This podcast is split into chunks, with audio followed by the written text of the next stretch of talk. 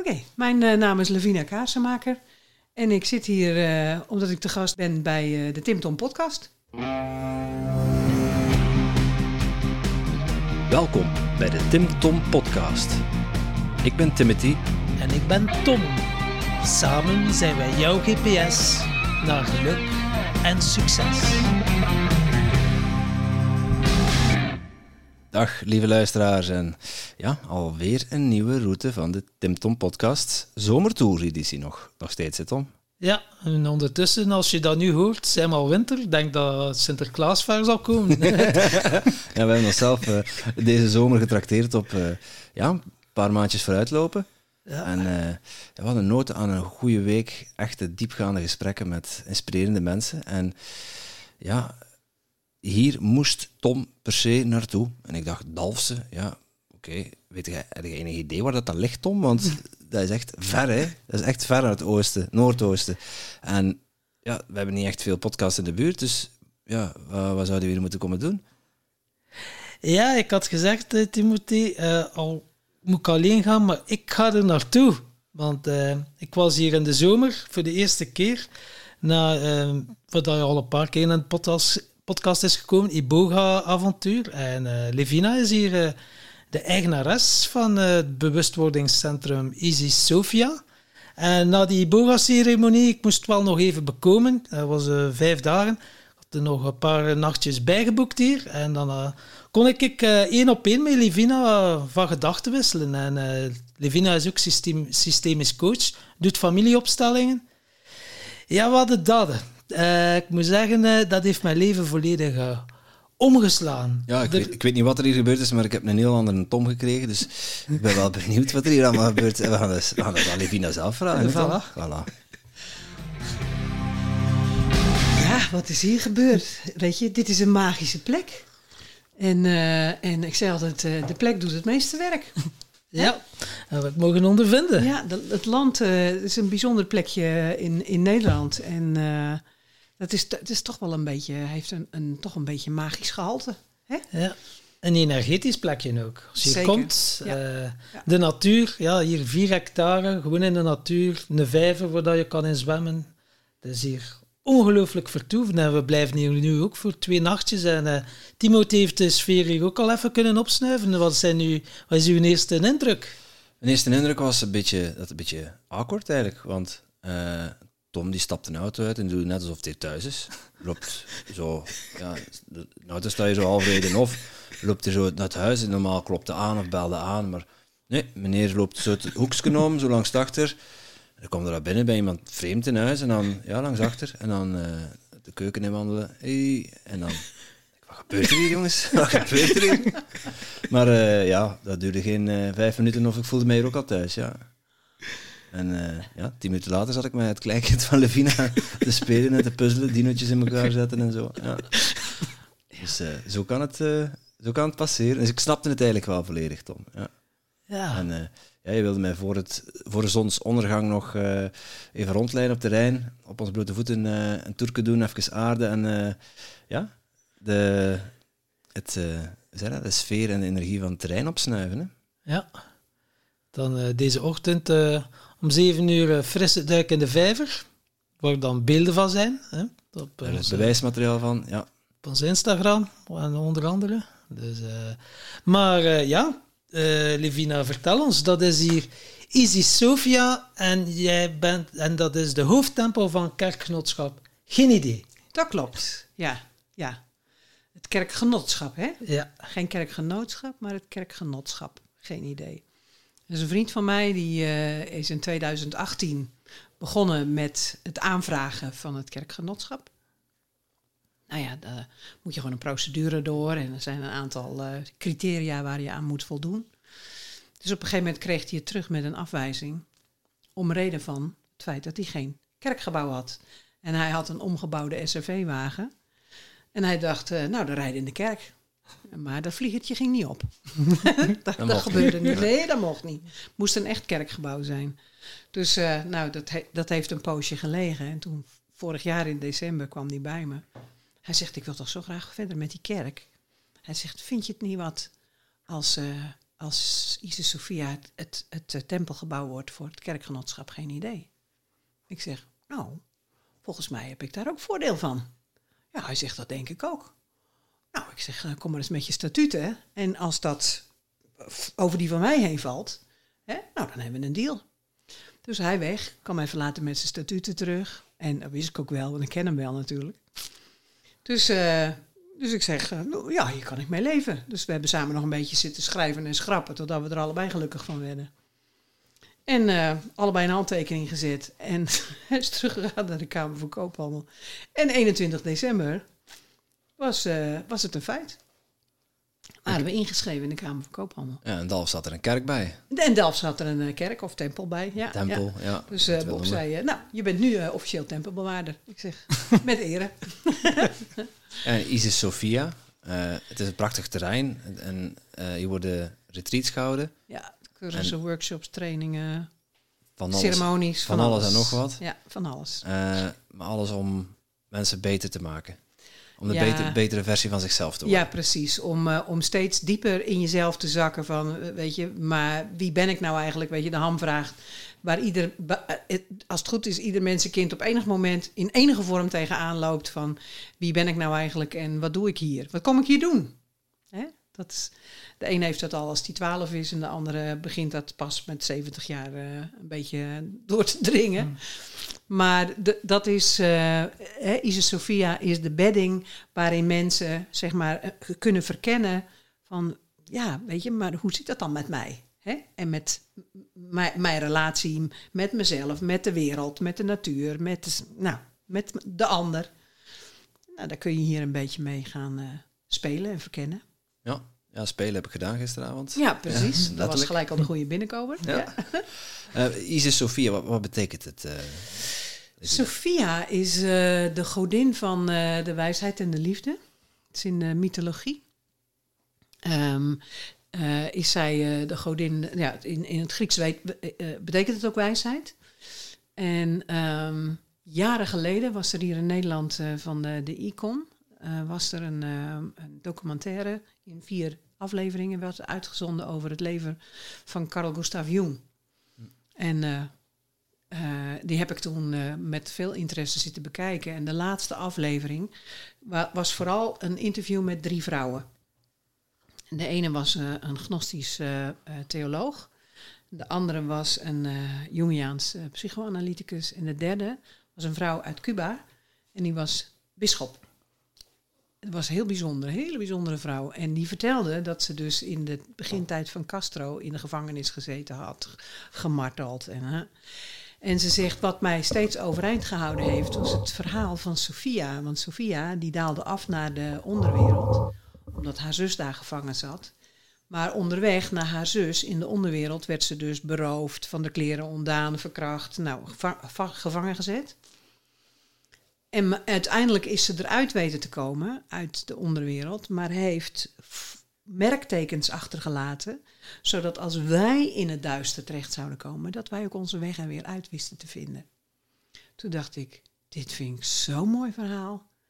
Nou, dus toen ik in eh, 1997 bezig was met de voorbereidingen voor een winkel, toen dacht ik, nou, dat moet in elk geval Sophia worden. Maar er moet nog iets bij. Nou, toen met een vriendin van me zitten brainstormen. eh, Die had eh, op het, gymnasium gezeten, Grieks en Latijn gedaan. Ik niet. Dus eh, toen kwamen we samen al, al puzzelend kwamen we uit op Ana Sophia. Dus A-N-A. Ze zegt Ana is het Grieks voor de weg naar of de beweging naar. Ik zeg, oh dat is mooi. De weg naar je eigen wijsheid. Klaar. Niks meer aan veranderen. Strik erop en klaar. Maar het mooie was, ik bedoel, als je het dan hebt over namen, dat had ik op een gegeven moment klaar. En eh, toen heb ik iemand eh, ehm, ehm, via via gevonden die logo's ging maken. Dus die heeft een prachtig logo gemaakt. En toen was er vervolgens iemand die zei, eh, maar weet je dat Ana in het Turkse grote moeder betekent? Ja, dat past wel. En toen kwam er iemand anders die zei een tijdje later, maar weet je wel dat Ana in, in het Sanskriet eh, licht betekent? Oh nee, dat wist ik niet. En eh, nou, nog, nog zoiets. En toen dacht ik, jongen, jongen, en, en dan ik maar denken dat ik een naam zit te verzinnen. Hè? Hoezo? maar toen ben ik gestopt met de winkel. En ik denk, ja, ik ben nog niet klaar met Sophia. Maar ja, het kan geen Anna Sophia zijn, want dat was de winkel. Dus dat kan niet. Maar ik denk, wat dan? Hmm. Ja, ik denk, dan blijft er maar één ding over. Dat is Isis Sophia. En Isis is, eh, zeg maar, eh, eh, in feite hè, het goddelijk vrouwelijke. Als je kijkt naar de Egyptische hè, verhalen. Ja, vanuit de Egyptische mythologie. Ja. Dus het goddelijk vrouwelijke. Maar Sophia in de gnostische literatuur, hè, dus de mystieke tak van het christendom, daar is Sophia ook het goddelijk vrouwelijke. Dus ik dacht, nou, dat klopt wel. Deze wereld heeft dringend nodig dat zeg maar, het vrouwelijke, het goddelijk vrouwelijke, weer zichtbaar wordt in deze wereld. En dat heeft niks met mannetjes of vrouwtjes te maken, want dat hebben we allemaal in onszelf te ontwikkelen. Wij vrouwen hebben het mannelijke en het vrouwelijke gelijkelijk te ontwikkelen in onszelf, net als mannen. Alleen we doen het allebei op een iets andere manier. ja, Maar daar gaat het wel over, wat mij betreft. Vandaar Isis Sophia. mooie eh, oorsprong. Ja. En de winkel, kun je ons, kun je ons daar wat meer van vertellen? Want daar ben je ondertussen mee gestopt. Ja, ja, ja. ik ben daar mee begonnen in. eh, de winkel ging eh, officieel, was de winkel van mij eh, 1 januari 1998. Die is nog twee weken aan de, aan de klus en het verbouwen geweest. Maar ehm, ja, was op zich ook wel mooi, want ik ben gestart vanuit een bijstandssituatie. Het is wel weer een apart verhaal. Ik weet niet of je die erbij wil. ja. Dat mag, ja. Ja? Ja. Vanuit de bijstand ben je een winkel begonnen. Mhm. Weet je, Vertel. Ja. nou, het leuke was van, eh, weet je, ik zat al eh, de nodige jaren in de bijstand en ik wilde zo graag mijn eigen brood verdienen. Ik was er zo scheidsziek van. Dus eh, ik was eerst al ehm, ehm, bij een uitzendbureau. Eh, kijken of ze een baan hadden. En toen zeiden ze, ja mevrouw, wat denkt u nou? Zoveel jaar uit het arbeidsproces. pff, hè, de. en eh, toen zeiden ze, ja, en aan de andere kant hebben we vacatures die we maar niet gevuld krijgen. Ik zeg, zoals wat? Nou ja, ja, voorvrouw in een schoonmaakbedrijf. Ik zeg, ja, kom zeg. Ik heb twee jaar op de Open Universiteit Psychologie gestudeerd. Ik bedoel, pff, denk je niet dat ik dat zou kunnen? Ja, maar ze vroegen, heb je ervaring in dit werk? Nee, ik heb geen ervaring eh, om achter zo'n dweilkar aan te lopen. Maar ik zeg, eh, dat heb ik heel snel geleerd hoor. Ja, maar, en ze vroegen dat. Dus ik zeg, stel mij nou gewoon voor. Weet je, dat kunnen ze toch zelf beslissen? Nou ja, dat was dan eigenlijk ook wel zo. Dus eh, toen heb ik, moest ik mijn cv komen brengen. En nou, ik daarheen. En eh, uitgenodigd voor een gesprek. En eh, nou, ik, via de, bedoeling was dat ik na twee maanden een vaste aanstelling zou krijgen. Was ik toch iets te eigenwijs voor? dus dat is een jaar lang, eh, uitzend, ben ik, eh, een jaar lang uitzendkracht geweest. Ehm, ik paste niet helemaal in de cultuur, zullen we maar zeggen. Maar ehm, dus toen, toen ehm, en, en toen, even kijken hoor, ik ben in december begonnen met, eh, met dat schoonmaakwerk. En toen in januari, februari of zo, toen zag ik een, eh, zo'n eh, kleine aankondiging in het lokale suffertje. eh, dat er een informatiebijeenkomst was, vrouwen ondernemen. En ik was inmiddels rebirth therapeut, dus ik dacht, daar ga ik eens heen om te kijken van hoe kan ik mijn praktijk wat professioneler op poten zetten. Dus, nou, ik naar die informatiebijeenkomst. Een heleboel vrouwen, het was al de tweede bijeenkomst. Er waren in zijn totaliteit eh, meer dan 80 vrouwen, geloof ik, op die eh, informatiebijeenkomst afgekomen. Maar er was maar een opleidingsplek voor 24. Het vecht om een plekje. Dus dat was vechten om een plekje. Maar wat heet, bedoel, je moest natuurlijk voor, door de ballotagecommissie zien te komen. Dus ehm, ik heb drie uur lang met, eh, met eh, stijgende verwondering zitten luisteren naar de inhoud van, dat was negen maanden, hè, dat project. En ik dacht, eh, de, mijn eigen praktijk, dat gaat het raam uit. En ik ga weer een oude droom uit de kast halen. En dat is zo'n winkel, een nieuwe tijdswinkel, zoals ik het dus in Zwolle gehad heb. Want ik was er al eerder mee bezig geweest. En dan eh, ga je naar de Kamer van Koophandel. En dan zeggen ze van, eh, kijk eens, hier heb je een map met, eh, ga een ondernemingsplan maar invullen. Aha. Liquiditeitsprognose. Kon het amper aan uitspreken, laat staan dat ik wist wat het was. Dus ik dacht, nou, doe maar weer dicht. Dat is niks voor mij. Dat wordt hem niet. Dus vandaar dat ik dacht, nou, ik hobbel maar gewoon vrolijk verder met, eh, met mijn eigen praktijk. Maar ik, ja, met die cursus leerden we dus vooral marktonderzoek, ondernemingsplan schrijven. Ik denk, kijk, dat is nou precies wat ik nodig heb. Ja, dan weet je ook wat een liquiditeit is. En dan weet je wat liquiditeit is. Ja, ja. En liquiditeitsprognose, zullen we maar zeggen. Ja, dus ehm, eh, toen heb ik me aangemeld. En toen moest ik inderdaad op gesprek komen.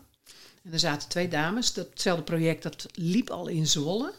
En dat zou in de zomer afgerond zijn. En dat van ons in Leeuwarden, ik woonde toen in Leeuwarden, dat begon in maart en dat zou in december klaar zijn. Dus nou, dat was januari, denk ik. Dus ik dacht uh, van, uh, nou ja, wie doet me wat, weet je. Ik kan het altijd proberen. Dus ik zat daar uh, in, op, in op gesprek bij de ene dame uit Zwolle en de andere projectmanager uit Leeuwarden. En dus aan het eind van het gesprek keken die twee dames elkaar aan. Zo van, denk jij wat ik denk? Ja, ik denk dat ik wel denk wat jij denkt. Dus toen keken ze naar mij met z'n tweeën van, wij willen die wel bij hebben. Dat zouden ze normaal pas de volgende dag even bellen. Dus ik zeg, oh, nou, dat is snel. Oké, nou, fijn. Toen ik naar de sociale dienst, naar mijn uh, maatschappelijk werker. Dus ik zei, Douwe, uh, ik ben naar een bijeenkomst geweest en ik zeg, ik ben toegelaten, dus ik zeg, daar kom ik nu even melden. Oh, zei Douwe. Ja, ja, ik heb nog een cliënt en die had netjes van tevoren gevraagd of ze naar die bijeenkomst mocht. En ja, jij hebt je dus al aangemeld. Ik zeg, ik heb toch tegen je gezegd, jij wil helemaal niet weten wat ik allemaal doe om te kijken of ik, uh, of ik aan een baan kan komen. En toen heb ik tegen je gezegd, als ik iets serieus bij de poot heb, dan hoor je het van me. Nou, ik zeg, nu hoor je het van me, dit is serieus. Oh, ja, dat was dan ook wel weer zo. Dus uh, moest hij dan gaan bespreken met mevrouw van arbeidsmarkttoeleiding, heette dat toen, bij de gemeente. En... Uh, nou ja, in elk geval, dat, dat zag er allemaal wel positief uit. Maar ja, in die tijd, oh ja, dat is. Oh, toen heette het dan gewoon arbe arbeidsbureau, hè? En uh, dat kost natuurlijk een hoop geld, negen maanden zo'n opleiding. Dus, um, dus uh, toen had de, uh, hoe heet dat, de gemeente had tegen het arbeidsbureau gezegd van jullie moeten dat, die opleiding voor die mevrouw betalen. Wat ik niet wist, was dat precies per 1 januari van dat jaar had de overheid, de regering besloten dat alle opleidingstrajecten voor mensen vanuit de bijstand, of dat nou een computercursus was of maakt niet uit wat, dat het allemaal via het arbeidsbureau geregeld moest worden. Dus toen de gemeente zei, willen jullie die opleiding even betalen voor die mevrouw? Toen zei het arbeidsbureau, dat bepalen wij wel even. Dus zonder dat ik dat wist, kwam ik in een soort machtsstrijd terecht. En dat geld dat werd dus niet betaald. En op een gegeven moment kreeg ik te horen van... Uh, ja, maar uh, je krijgt je cursusmateriaal niet uh, toegestuurd... want het, het, geld is er nog niet. is niet betaald, ja. Nou ja, dat is, dat is een, een, een, lang verhaal heel kort. Ik heb uiteindelijk heb ik, een hoor, hoe heet het, heb ik een klacht ingediend. Dat is een hoorzitting geworden. Um, ik had inmiddels een lijntje met een journalist van de krant, van de, van de Leeuwardenkrant. Dus ik zei, nou, een hoorzitting, wil je erbij zijn? Oh ja, zei ze, ja, daar wil ik zeker wel bij zijn. Nou, oké, we zien elkaar wel. Maar ze kwam er niet in. Nee, ze mocht niet mee naar binnen. Ik zeg, volgens mij is een hoorzitting gewoon uh, openbaar, hè? ze, ze kwam er niet in. Dus uh, ik zei tegen haar, nou is geen punt. Ga jij daar en daar in dat café zitten, dan kom ik straks wel, dan praat ik je wel even bij. Dus ja, ze zaten gewoon tussen hamer en aanbeeld. Dus uiteindelijk hebben ze een schrobbering gekregen en dat geld is dus dondersnel betaald. En ik heb steeds tegen die mensen gezegd, ja weet je, het gaat niet om jullie persoonlijk. Hè? Maar ja, kennelijk is de structuur in dit, in dit instituut zodanig. Ja, weet je, ze hebben nog geprobeerd of ik dan die klacht wilde laten vallen. Nee, dat gebeurt gewoon niet. Want elke volgende na mij, die loopt weer tegen hetzelfde aan. Dus uh, ja, die moet maar eens even duidelijkheid in komen. Nou, vervolgens heeft die journaliste daar zo'n stuk van, uh, van in de krant geschreven. Dezelfde dag, op de zaterdag, notabene, dat in de krant stond. Nou, ik heb echt een telefoontje gehad. Mensen huilend aan de telefoon. Oh, ja, en dat is precies situatie, mijn verhaal. Ja. En uh, ja, echt, oh. Schrijnend. Echt verschrikkelijk, verschrikkelijk. Dus, uh, nou ja, het, kan zomaar zijn dat daar wel, zeg maar, iets veranderd is. Maar ja, als ik zie hoe het nu gaat, heb ik daar nog steeds niet zoveel hoop op. Maar, um, dus toen ben ik met die cursus begonnen. En Nou ja, we hadden een aantal verschillende docenten. En twee waren van de Kamer van Koophandel. Die leerden ons dus van hoe je inderdaad dat doet met... eh, hè, dat, eh, hè, eerst dus het, eh, zeg maar het commerciële plan. Dus ga je marktonderzoek doen en zo. Maar ja, ik liep al gelijk al tegen een probleem aan van mijn winkel. Kijk, ben je alleen een boekhandel, dat is geen punt. Want dan ga je gewoon naar eh, Koninklijke Nederland, Koninklijke Boekverkopersbond... of je gaat naar... eh, of brr, weet je? Kan je zo eh, cijfers van, van, de, van de boekenbranche krijgen... Of je, je bent een cd-winkel, nou dan kun je bij die branchevereniging kun je cijfers krijgen. Of je bent een cadeauwinkel, dan krijg je dat. Maar ja, dat had ik allemaal bij elkaar. Dus eh, overal waar ik het vroeg, zeiden ze ja, ja, ja, ja, nee, dat weten wij ook niet. Dat is wel heel specifiek. Ja. was wel heel specifiek. Dus ik dacht, ja, gadverdarre, hoe moet ik dat nou oplossen? Hoe kom ik nou aan informatie? Dus toen dacht ik, nou ja, weet je, dan zit er niks anders op... als dat ik gewoon naar winkels in Nederland ga- toe ga... ver genoeg bij, Le- bij Leeuwarden vandaan... en gewoon zeggen van, joh, hoe zijn jullie gestart... en hoe zie je dat en waar loop je tegenaan... en nou, brr, weet je, zo. Dus ik ben in Rotterdam geweest, ik ben in Maastricht geweest, ik ben in Nijmegen geweest, ik ben in Utrecht geweest, ik ben in Amsterdam geweest en ik was ook in Zwolle. En de eigenaar van die winkel in Zwolle, die, eh, eh, nou, die was heel open en die zei ook, oh, eh, Leeuwarden heeft bijna evenveel inwoners als, als Zwolle. Dus nou, dan moet je, hij was heel open over zijn cijfers en de jaaromzet. Nou, dan moet je dat zo maar dat moet je wel kunnen redden zo, hè. Dus ik dacht, nou kijk, hier heb ik wat aan. Hè? Dus, ehm, en hij zei tegen me, als je nou tegen wat aanloopt, mag je me altijd bellen hoor. Dus ik kreeg zijn telefoonnummer. Nou, prima. En toen na de zomer, eh, toen moesten we ook een aantal weken stage lopen, één dag in de week, bij een bedrijf waarvan je zelf dacht van, weet je, daar heb ik wat aan voor mijn bedrijf. Hè? Dan kan ik wat van leren of groeien of oefenen of nou. Dus eh, toen dacht ik, oh, dan bel ik die man in Zwolle op. Want die zei, eh, als er wat is, dan, eh, dan bel je maar. Dus ik belde hem op. Dus ik zei, goh Jan, mag ik eh één dag in de week bij jou in de winkel meekomen draaien? Oh ja hoor, kom maar. Ja, helemaal prima. Dus ik op de woensdag vanuit Leeuwarden naar Zwolle, naar die winkel meedraaien. Nou, was hartstikke leuk. En het, nou, ik denk de tweede of de derde week dat ik er was, toen kwam die binnen gestormd en nou, liep even met, met, met een mopper, de mopper, de mopper tegen zijn personeel. Dus ik dacht, hé, wat gebeurt hier nou? En eh, hij kwam weer voorbij gestormd langs de toonbank. Hij zegt zo, eh, ja, je kan mijn zaak ook overnemen hoor. Ik zei, ja Jan, ik denk het ook. Ze zien me bij de bank aankomen. Hè, van, eh, oh mevrouw 13 jaar in bijstand gezeten? Ja, droom Ja, lekker tweede, verder. Tweede winkel. Ja. Dus, dus nou, dus pff, weet je, het ging er hierin en daar weer uit. Hè? Zo linkeroor in, rechteroor uit. Maar je meende het wel. Maar hij meende het wel, ja zeker wel. Want hij had zijn winkel dus ook te koop. Wist ik niet, maar hij had zijn winkel ook te koop.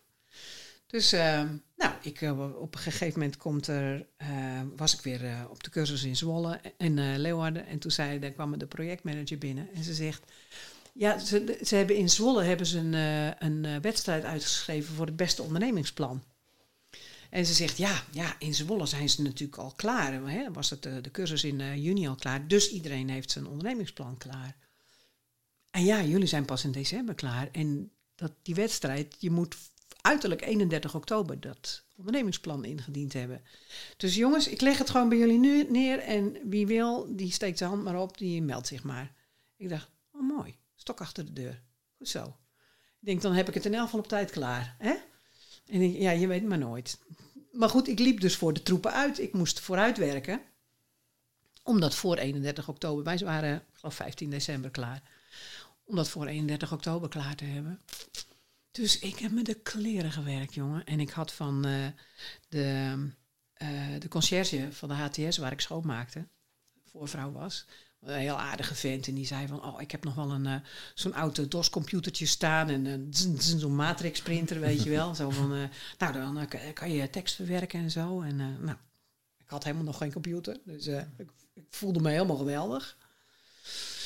Dus ik de ondernemingsplan schrijven, jongen, en cijfers en nou, bloed, zweet en tranen. Dus het was zondags, was het 30 oktober, meen ik. Eh, Het moest uiterlijk zondags op de bus. En donderdags daarvoor was ik klaar met het ondernemingsplan. En toen eh, belde ik naar die man eh, bij de Kamer van Koophandel, een van die twee docenten. Dus ik zei, als ik het nu naar jou fax, het Toen bestond de fax nog. Toen bestond de fax nog. Had nog geen mailadres, dat was er allemaal nog niet. Althans niet bij mij. En dus ik zei, als ik nou even dat naar je fax, heb jij dan tijd om er even naar te kijken en dat ik morgen bij je langskom en dat je dan even stukje feedback geeft? Ja, nee, dat was helemaal prima. Jonge vent nog. Dus eh, ik naar het postkantoor, faxen naar hem toe. Er was ook wel een soort spannend, oh, dan gaat het echt de wereld in, weet je wel. Dus eh, de volgende dag, ik naar de Kamer van Koophandel en eh nou, werd binnengelaten. Kom binnen, wil je een kopje koffie en zo. Nou, ga zitten. Wat er goed is aan het plan, is dat het een compleet plan is. Nou, ik zat gelijk boven in de gordijnen. Ik zeg, maar... nou, toen kwam de honkbalknuppel uit de kast. Wow, er bleef echt niks van over. Het enige wat goed was, dat alle elementen benoemd werden. Maar de cijfers deugden niet, de locatie deugde niet. Toen had ik nog optie op een locatie in, eh in Leeuwarden. En een hele mooie locatie. De eigenaar was een aannemer en die wilde het precies zo inrichten zoals ik het hebben wilde. Echt ongelooflijk. Die man die zag het helemaal zitten. Dus nou, echt, hij brandde het werkelijk tot op mijn voeten, voetzolen brandde hij het af. Dus eh, nou, ik ben echt eh, zo ongeveer op mijn knietjes eh, de Kamer van Koophandel uitgekropen. Ik denk, nou ja, ik heb alles gegeven wat ik te geven had. Als dat niet goed genoeg is, ja, dan deug ik gewoon niet voor dit vak, hè. Dat is simpel. Dus ik denk, ik ga naar huis en ik flikker het in het ronde archief en komt er nooit meer uit. En ondertussen was ik wel om al mijn extra uitgaven, want ik moest natuurlijk nogal wat treinreizen door Nederland voor al die winkels. Hè, en, en, en nog, ik moest veel meer kosten maken. Ja, dat ging niet van de bijstandsuitkering. Dus ik denk, ja, weet je, toen ik bij de sociale dienst vroeg, hè, is daar ook bijzondere bijstand voor? Nee, nee, absoluut niet. Dus ik denk, het systeem wil je ook wel erg graag op zijn plek houden. Dus eh, ik dacht, ja, toen eh, heb ik gewoon eh, op een vrijdag en een zaterdagavond gewoon in een restaurant zwart gewerkt. Want ik dacht, ja, anders, anders wordt het hem nooit, hè? Beetje bijverdienen. Ja. Weet je, ja, ik moest gewoon mijn kosten kunnen betalen. Dus al die extra kosten. Dus ik, dus ik nou, dat was op, dus op de vrijdag. En nou, ik was totaal ontmoedigd. Echt, ik dacht, nou, weet je, ik ga eerst maar eens gewoon lekker even aan het werk en mijn gedachten even op wat anders zetten. En pss, nou, weet je, ik dacht, eh, ik hou ermee op, stop ermee. Maar fijn, ik lekker gewerkt en de volgende ochtend werd ik wakker en eh, het was weer wat helderder in mijn hoofd. En toen dacht ik, wacht even. Jan uit Zwolle die had gezegd, als je ergens tegenaan loopt, eh, je mag me altijd bellen. Altijd bellen, ja. Dus ik dacht, ik bel Jan eens even op. Dus ik bel Jan op. En Jan zegt, eh, dus ik vertelde wat er aan de hand was. Hij zegt, wat kerels van de koop, van koophandel, klootzakken, ze weten er helemaal geen flikker van. Hou je poot stijf, dan kan je best. Ik dacht, oh ja, dat kan ook nog. Oh ja. Dus toen dacht ik, weet je, hè, eh, heren van de Kamer van Koophandel, krijg wat. Ik heb niks aangepast, alleen de layout, maar daar was ik sowieso nog van plan. Eh, ik kreeg ook commentaar dat het zo'n oud matrix printertje was. Ik dan, of ik dan niet een buurman had met een, eh, met een laserprinter. Alsof dat een beter plan maakt. Ja. Alsof, ja, alsof het daar dan over gaat. Dus eh, ik dacht, eh, ruk, wat mij betreft gaat het over de inhoud. Weet je? En als dat niet goed genoeg is, weet je, dan wil ik er geen eens deel van uitmaken. Punt. Dus eh, ik heb de layout een beetje aangepast. Ik heb het in een envelop gedaan en ik heb het weggestuurd. En ik denk anderhalve week later, ik was woensdags overdag weer in, in Zwolle in de winkel. En ik kom s'avonds thuis en mijn dochter die zegt... oh mama, er heeft een mevrouw uit Zwolle gebeld. Ik zeg, oh ja? Ik zeg, wat wilde ze dan? Ja, dat weet ik niet. Ze belt morgen wel weer terug. Oké. Dus de volgende morgen belt die mevrouw van het project uit Zwolle op. En ze zegt, ja, u bent genomineerd omdat uw plan zo kansrijk is. Eh, wacht even. Hè? oh, ehm, nou, nou, mooi. dus dat betekende dat ik me moest komen presenteren in Zwolle... samen met nog twee andere kandidaten uit de andere groep. Want ik was uit onze groep de enige die zich aangemeld had. Dus eh, ja, dat was wel spannend natuurlijk. Want ja, ja, weet je, ja, waar ga je het dan over hebben? Dus een van de andere docenten die een, een ander deel van de cursus verzorgde... die zei, eh, hij zegt, je moet het over je, je marktonderzoek doen. Hij zegt, dat is redelijk uniek in jouw situatie. Nou, prima. Dus daar had ik me wat op voorbereid. En eh, nou, ik naar Zwolle voor die presentatie. En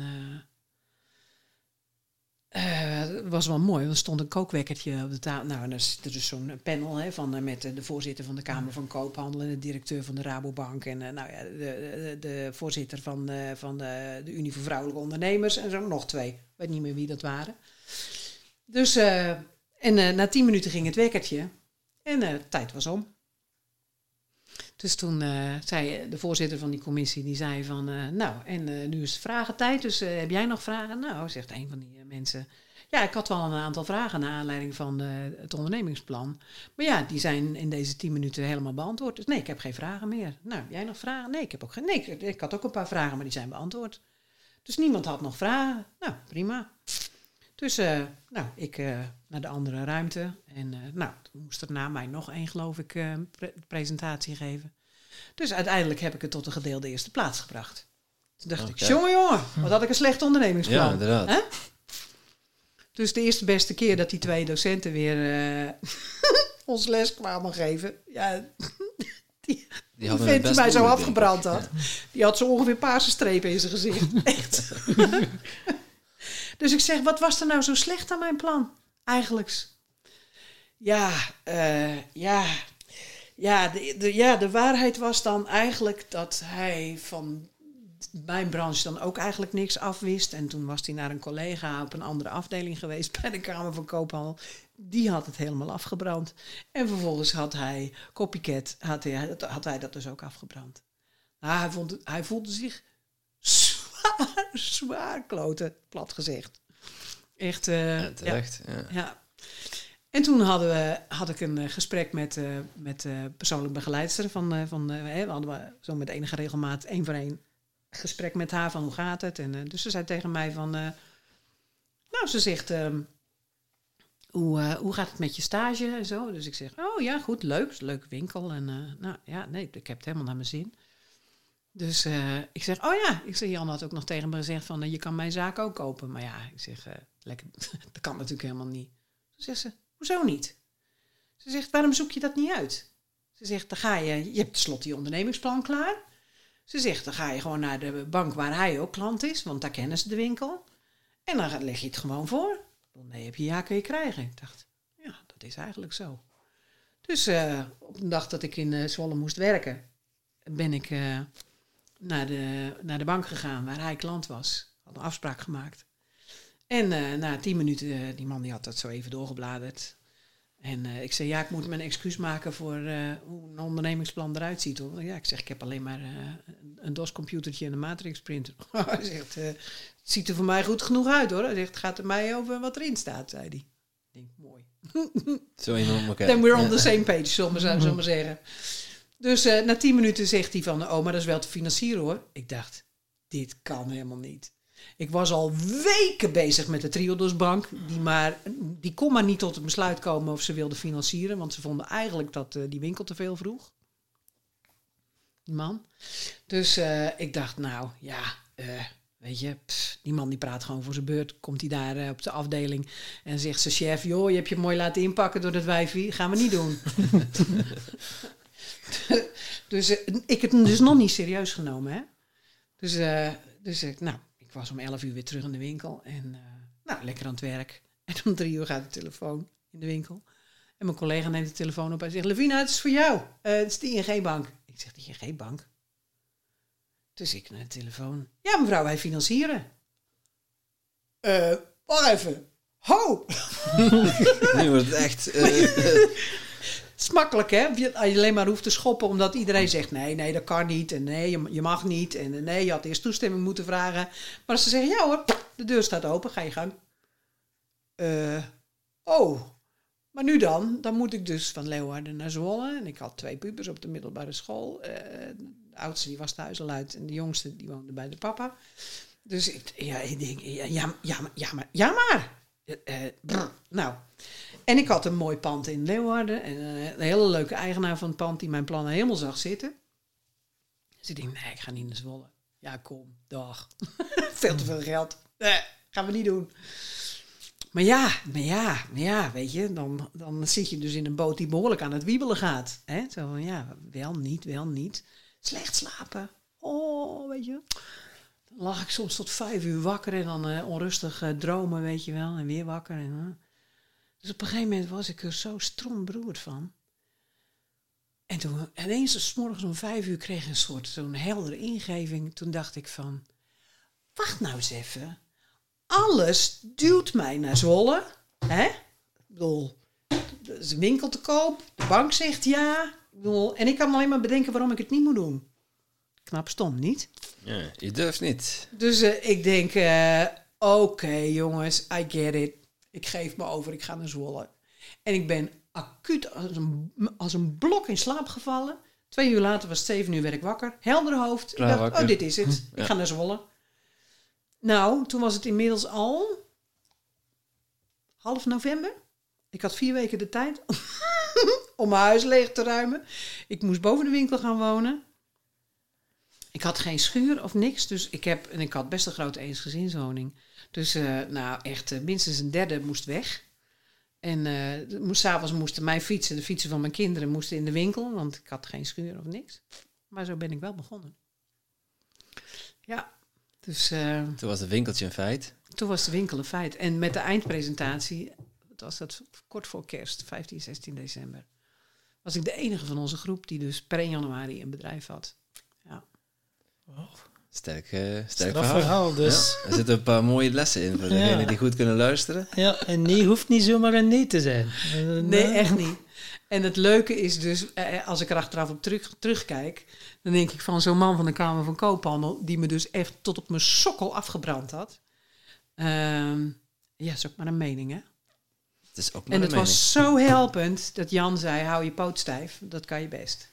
Dat ik dacht, oh ja, dat had ik niet eens bedacht. Dat ik gewoon ook, weet je, dat achter me neer kon gooien en, eh, en gewoon toch stink mijn eigen gang gaan. Dat er gewoon van één mening van iemand, Mm. dat je al direct eh, Ja. al je dromen gewoon in de Ja. vuilbak zou smijten. Ja, ja, ja, net zo makkelijk hoor. Ja, Ja. En dan heb je dat winkeltje een paar jaar gehad. ja eh, heel wat jaren. Ik ben eh, 1 januari 1998 begonnen. En toen heeft per 1 januari 2006 heeft mijn oudste dochter de winkel overgenomen. Dat duurde tot 2010. En toen in 2008 eh, de, de bankencrisis kwam, toen zei ik tegen mijn dochter, nu moet je heel erg op gaan letten, want er gaat nu heel veel veranderen. Dus ik zeg, eh, je moet nu heel wakker zijn. Maar ja, het was natuurlijk haar winkel en eh, ja, daar kan je natuurlijk ook niet te veel mee bemoeien.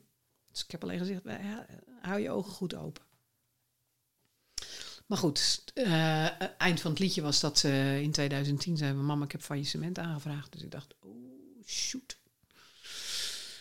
Ja, ja, nee, dat is dan ook maar zo. Ja. Jij had eh, ondertussen een nieuw pad. Ondertussen had ik, was ik een nieuw pad aan het ja, bewandelen. Ja, ik, eh, ik kan me nog eens iets herinneren aan een van onze gesprekken aan de livingtafel. Dat de buizerd wel een heel speciale betekenis heeft van dat nieuwe pad. ja, ja, ja, ja, de, ja, de buizerd is mijn totemdier. Ik heb een vriendin die kan bij ieder mens zien. Je wordt met een, ieder mens wordt met een totemdier geboren. En zij, eh, zij is afkomstig, eh, zeg maar, in de moederlijn van de traditionele Indianen. En ja, zij wist, niet, zij wist niet anders dan dat iedereen dat soort dingen zag. Maar zij was dus de enige. Maar zij kan dat dus zien bij iedereen. Zo, zeg maar, eh, hè, een beetje net tussen je, je, je borstbeen en je navel. Je zonnevlecht. Ja, ja, zeker. Ja. Misschien nog wel net iets hoger. Zo, da- daar, daar, daar ziet zij dus eh, ja, welk totem daar zit. En dat is, ja. En ze zegt, bij sommige mensen moet ik echt heel erg turen. Die laat zich dan maar moeilijk zien. En zo zat hier op een gegeven moment in de keuken aan tafel. En er kwam een vriendin van mij binnen, die deed mee met haar cursus. En eh, die vriendin van mij. Dus ik zeg, nou, hè, die in die slaapkamer kan jij slapen. Ja, prima. Dus zij loopt naar boven. En die vriendin van mij zegt, eh, Big brown mama bear. Dus ik zeg, huh? Hoezo? Ze zegt, soms heb je mensen, dan zie je eerst de totem... en dan moet ik heel goed de boel opzij schuiven... om te kijken welk mens daarachter zit. Nou, bij, bij haar is dat zo. Maar goed, bij mij is dat dus de buizen. Dat wist ik al heel lang, hoor. Maar het was wel leuk om dat bevestigd te krijgen van haar. En eh, toen wij dus, we woonden hier, een, een, een, zeg maar, eh, eh, mijn ex-echtgenoot en ik woonden in Dalfs een kilometer terug naar het dorp. En mijn ouders die eh, waren in Zwolle komen wonen toen ik begon met de winkel. Eh, die woonde in Groesbeek. En eh, nou, die vonden het wel fijn. Ze wilden wat kleiner gaan wonen. En vonden het wel fijn om nog een beetje ja, bij de samenleving betrokken te zijn. Dus ik zei, nou ja, als je dat wil, kan je bij mij in de winkel helpen. is altijd werk. Dus dat, zo ging het ook. Maar ja, op een gegeven moment, eh, ze zijn toen hier in Dalfsen eerst eh, van een, zeg maar een boerderijtje met 4000 vierkante meter grond, gingen ze hier naar een, een half vrijstaand huis met 2000 vierkante meter grond. Maar mijn vader was inmiddels begonnen met dementeren en die deed niks meer in de tuin. En voor mijn moeder was het eigenlijk te veel, dus ze wilde nog kleiner. Dus toen eh, ben ik met mijn echtgenoot in zij hebben, hebben we hun huis gekocht. En zijn we daar gaan wonen, hier een kilometer terug. En zij eh, appartement in Zwolle gelijkvloers. En, ehm, maar ja, het, weet je, het ging, dat is best wel zwaar hè, als eh, een van de twee partners eh, gaat dementeren. Dus ik zag op een gegeven moment dat dat voor mijn moeder bijna niet meer te doen was. Ze was al 12 kilo afgevallen. Ik dacht, ja, dat gaat niet goed. Maar ja, mijn vader was gewoon echt veel te goed om hem in een verpleeghuis te stoppen. Dus ik dacht, ja, weet je, we moeten mijn moeder ondersteunen, dat, zodat mijn vader zo lang mogelijk thuis kan blijven. Ik denk, ja, dat kan alleen maar hè, als, als we eh, mantelzorg gaan doen. Dus we hadden, waar we woonden, we hadden we nog toestemming voor 80 vierkante meter schuur in de tuin. Dus ik naar de gemeente. Dus ik zeg van, nou, we hebben nog toestemming voor 80 vierkante meter schuur. Mag dat ook een mantelzorgwoning worden? Nee, absoluut niet. Nee, absoluut, mocht absoluut geen woonbestemming krijgen. Ik zeg, ja, maar Den Haag schreeuwt moord en brand dat er meer mantelzorg moet komen. Ja, Den Haag kan wel zoveel zeggen.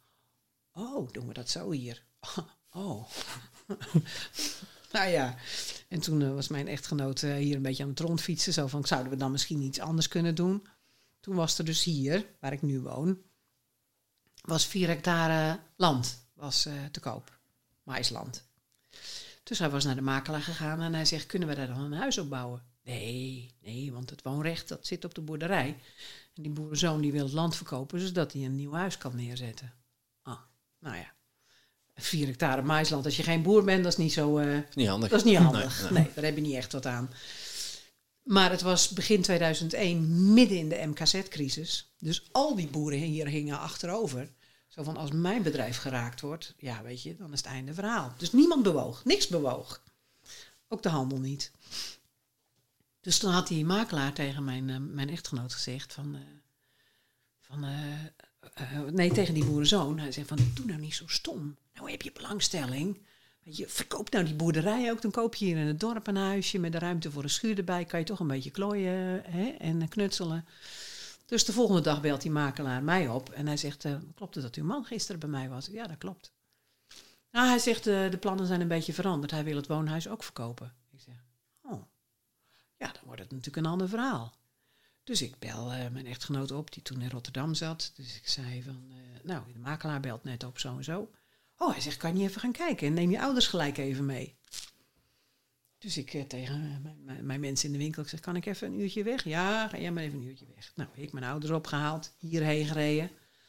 Dus ja, het is een prachtige plek. En ik kon onmiddellijk de potentie van deze plek voelen. Maar goh, wat was het een klerenzooi hier. Ja, en er moest nog zoveel gebeuren.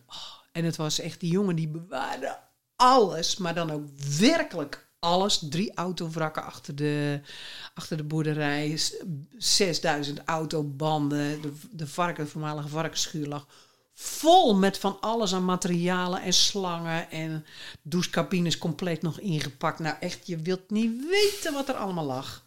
Want stel je voor dat hij dat nog eens kon gebruiken. En smerig, smerig. Ik dacht, nou, hier kunnen we echt niet wonen. Dat bestaat niet. Maar een vriend van ons, die had een klussenbedrijf, die zegt, zal ik eens gaan kijken? Ja, ga jij eens kijken.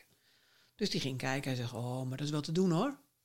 hij zegt, eh, want het was echt die jongen, ik denk dat hij drie jaar lang nooit een raam open had gehad. Het behang krulde van de muren af van het vocht. En zulke klonten stof. En, oh, dat was smerig. Echt een vrijgezel.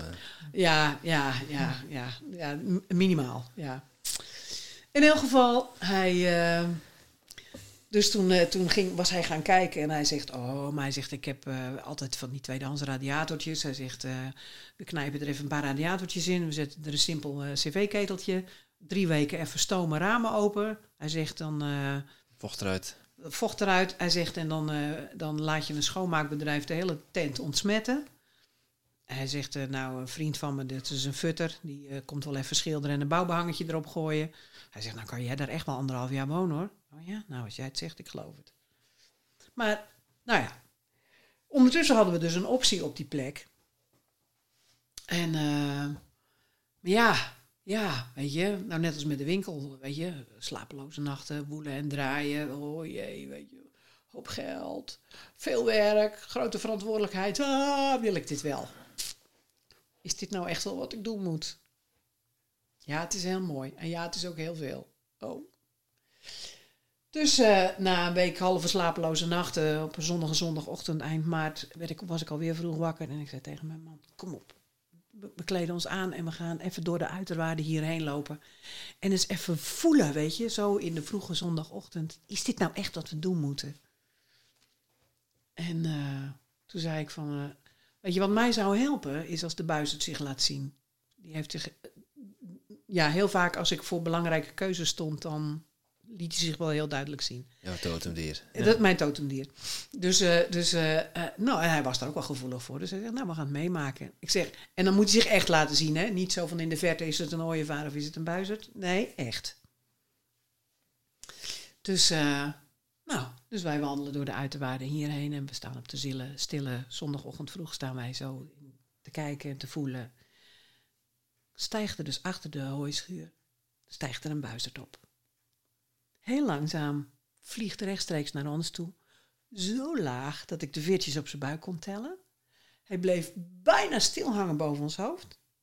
En toen zeilde hij verder naar het bos. Zo, heb ik staan brullen. Dus hij zegt, je vroeg om een teken? We doen het! Me and my big mouth. oh. Ja, dan, moet je, dan moet je opeens kleur bekennen. Ja, moet je opeens kleur bekennen. Ja, ja, ja, als je vraagt moet je ook het antwoord verwachten. Hè? Zo simpel is het. Dus, eh, oké, oké. Nou, ja, vooruit dan maar.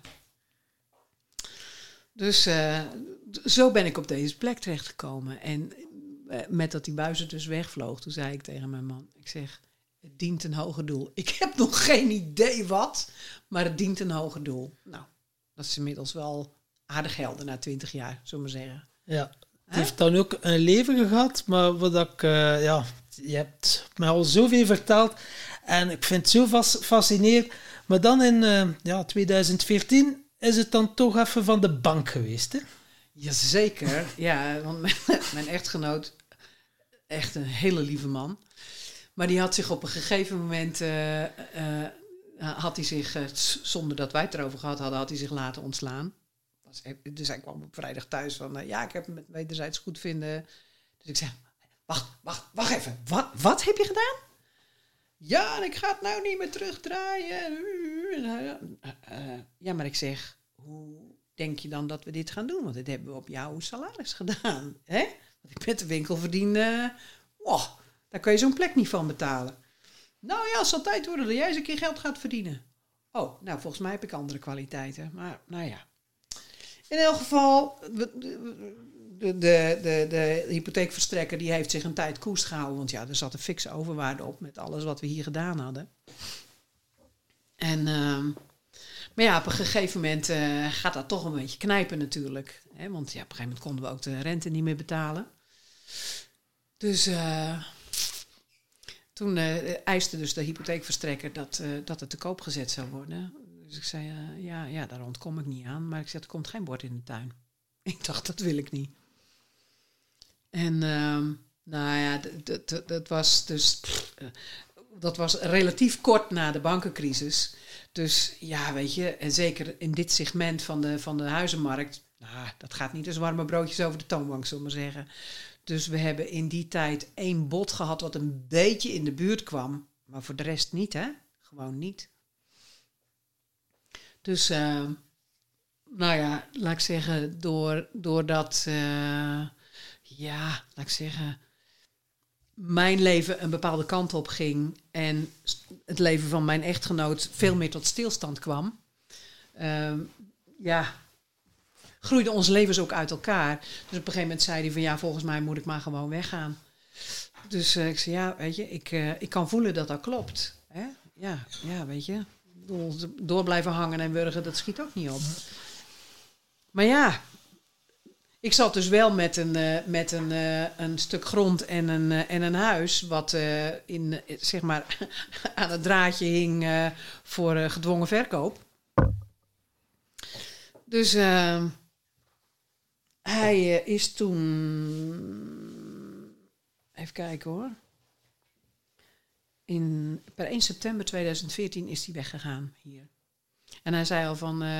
ja, nou ja, en hoe moeten we dat dan doen? En eh, van, eh, ja, nou ja, weet je, eh, hij had een BV en de- ja, weet je, er zaten ook eigenlijk alleen maar schulden in. En eh, nou, de winkel had ik inmiddels per 1 januari 2014 eh, opgedoekt. Daar was echt geen droog brood meer in te verdienen. En eh, dus, de, nou ja, weet je, en ik was ondertussen in 2005 was ik dus begonnen met eh, het aanvragen van, eh, van de bouwvergunning voor eh, het centrum. Want we, we hadden dus zeg maar net zoveel oudbouw moeten afbreken. Hè, voor de hoeveelheid nieuwbouw die we neergezet hadden. Dus ik dacht, nou, nou kunnen we dus die varkensschuur die we niet hoefden af te breken, die kan nu afgebroken worden, want nou weet ik wat ik ermee wil. Dus dat moest dan, hè, want inmiddels had ik een opleiding voor familieopstellingen gedaan. Dus ik denk, dan kan ik daar mooi eh, in de praktijk aan de gang. Maar, eh, dus dat, nou, dat was, dat heeft ook nog wel wat voeten in de aarde gehad, zullen we maar zeggen. Maar goed, dat is uiteindelijk gelukt. En ehm, dus ik denk, nou ja, dan richt ik mijn pijlen helemaal op het centrum hier. maar ja, ja, weet je, heet adem van de hypotheekverstrekker in je nek. En, eh en Hans die ging weg. Dus ik zei, Stond je er alleen voor? stond Ja. ik er alleen voor. En geen deftig inkomen in ieder Nee, geval? nee. helemaal niet. Nee, helemaal niet. Dus hij zei ook van, en hoe denk je dat je dat gaat doen? Ik zei, ja, dat weet ik niet. Ik zei, weet je, als je nou alles van de, van, hè, de keizersteeg aan mij laat. Ik zeg, en jij neemt je BV, nee, die is ook van jou, weet je. Dus, eh, nou ja, succes ermee. En hoe denk je dat je dat gaat doen? Ik zei, dat weet ik niet. Ik weet echt niet. Maar ik zeg, ik kan wel voelen dat het zo moet. Nou, hij was lang blij eh, dat, dat hij zijn handen er vanaf kon trekken. Want, eh, eh, hoe was het toen? In september, toen kreeg ik een telefoontje van de hypotheekverstrekker van ja, willen nog maar eens even langskomen om te praten hier. Dus ik zei, ja, je, bedoel, ik wil prima een afspraak met je maken, maar niet hier op het erf, want inmiddels was mijn echtgenoot hartpatiënt. En eh, ik zeg, hij moet zich heel koest houden van de dokter, dit is allemaal veel te spannend voor hem. Dus ik zeg, eh, dat gaan we niet doen. Ik zeg, ik wil eh, met, een vriend van mij is jurist, ik zeg, ik wil naar het hoofdkantoor komen van jullie in Rotterdam. Hè, of ik wil naar zijn, dat jij ook naar zijn kantoor komt, hè, dat we daar elkaar ontmoeten. Maar ik zeg niet op de Keizersteeg. Nee, zegt ze. Nee, nee, het moest op de Keizersteeg. Ik zeg, die zat niet bij de opties. Dus ik zeg, ofwel we komen naar het hoofdkantoor, of jij komt, net als ik, naar zijn kantoor. Nee, nee, dat, nee, ja, nee dan moesten ze dat eerst overleggen. Nou, doe je ding. maar vervolgens hoor ik niks meer, hè? Helemaal niks. Dus ik denk, oh, nou, leuk. dus eh, toen in ehm, december, denk ik, kreeg ik een brief van de hypotheekverstrekker. Dat eh, per eh, 3 februari, op 3 februari, zou de hele boel geveild worden.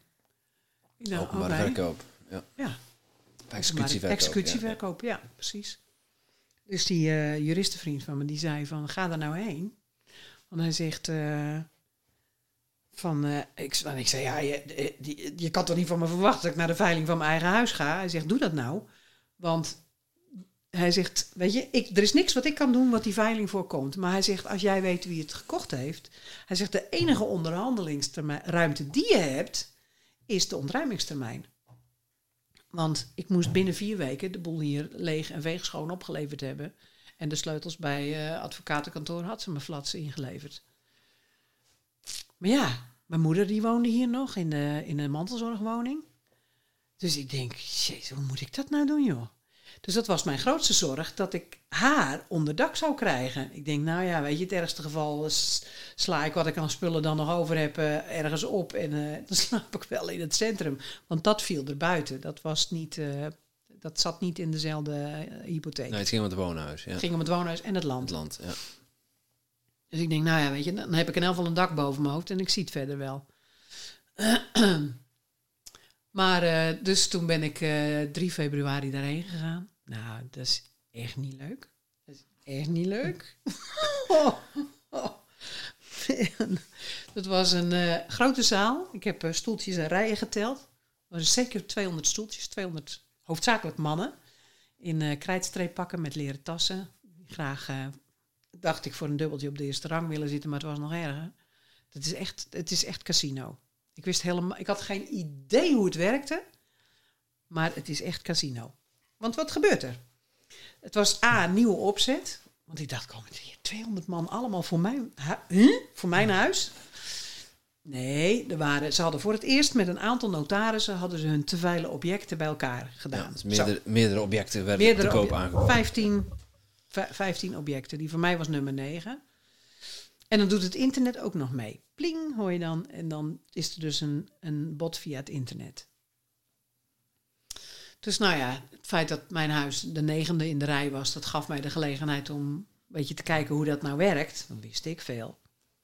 En er zat naast mij een, een jonge vent. En, en die had een klussenbedrijf. Dus zei, ja, hij zegt, ik heb dit nog nooit eh, eerder gedaan, zegt hij. Eh, ik zei, nou, ik ook niet hoor. hij zegt, ja, ik denk van misschien kan ik een studentenwoningje kopen of zo. En dan ja, word je ook niet vet van, maar ja, het houdt de mens bezig. Kom je ook wat kopen? Ik zeg, nou, nee, kom maar eens even kijken. Hè? Ja, oh ja, oh ja. En naast hem kwam een man zitten. En eh, zo'n zo'n hele bolle pens, zullen we maar zeggen. En die zat alsmaar te schrijven. En hij legde regelmatig wat uit aan die, eh, die jongen naast mij. Dus ik zei van, goh, ik hoor dat u er best wel veel verstand van heeft. Ik zeg, mag ik meeluisteren? Vindt u dat goed? Dus ja, nee, zeker. Het bleek een veilingmeester uit Aalsmeer te zijn. Hij zegt, en dit is een nieuwe opzet. En hij zegt, ja, als ik niet in functie ben, kan ik gewoon wat beter kijken hoe, of het werkt zoals het moet werken. Ja. Dus hij legde heel gedienstig uit van hoe dat dan ging. Hè? Dus nou, dan zeggen ze in overleg met de notaris is het openingsbod zoveel. Nou, ja. Nou, zeg maar, het spul bij mij had te koop gestaan voor 1,3 miljoen. Dat was inclusief het centrum. Drieënhalf jaar. En een vriendin van mij is, was makelaar, ze is inmiddels met pensioen. Maar zij heeft het dus in de verkoop gehad. Dus ehm, toen zei hij in overleg met de notaris... is het openingsbod drie ton. Klunk, zei maar. Zo, ik waar is dacht, dat mee doen? Ja. oh, ik denk, dit wordt een restschuld waar ik niet meer overheen kan springen. En het bleef stil. Het bleef het ijzig stil in die zaal. Ik denk, wat gebeurt hier? En toen riep er op een gegeven moment iemand... 2,25. Klunk, zei mijn hart. oh. Nou, dan gaan ze vervolgens met 10.000 tegelijk gaan ze omhoog. Dus nou, iemand meer dan 2,25. Ja, nou gaat 2,35, 2,45. Gaat dat zo omhoog. en, eh, en dan pling doet het internet mee. En af en toe was er iemand die, eh, die dan... eh, dat was al van, iemand meer dan, nou weet ik eh, 3,35.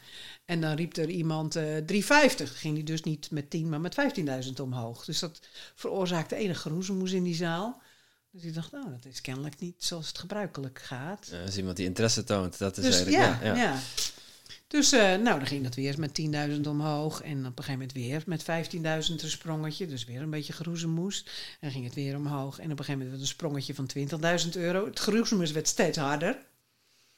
En op het laatst maakte die man dus een sprong van 50.000 euro. Ging die dus omhoog, hè, boven het laatste bod. Dus eh, nou, toen was het echt eh, in die zaal. Dus eh, nou, iemand nog meer? Nee, eenmaal, andermaal, tok. Nou.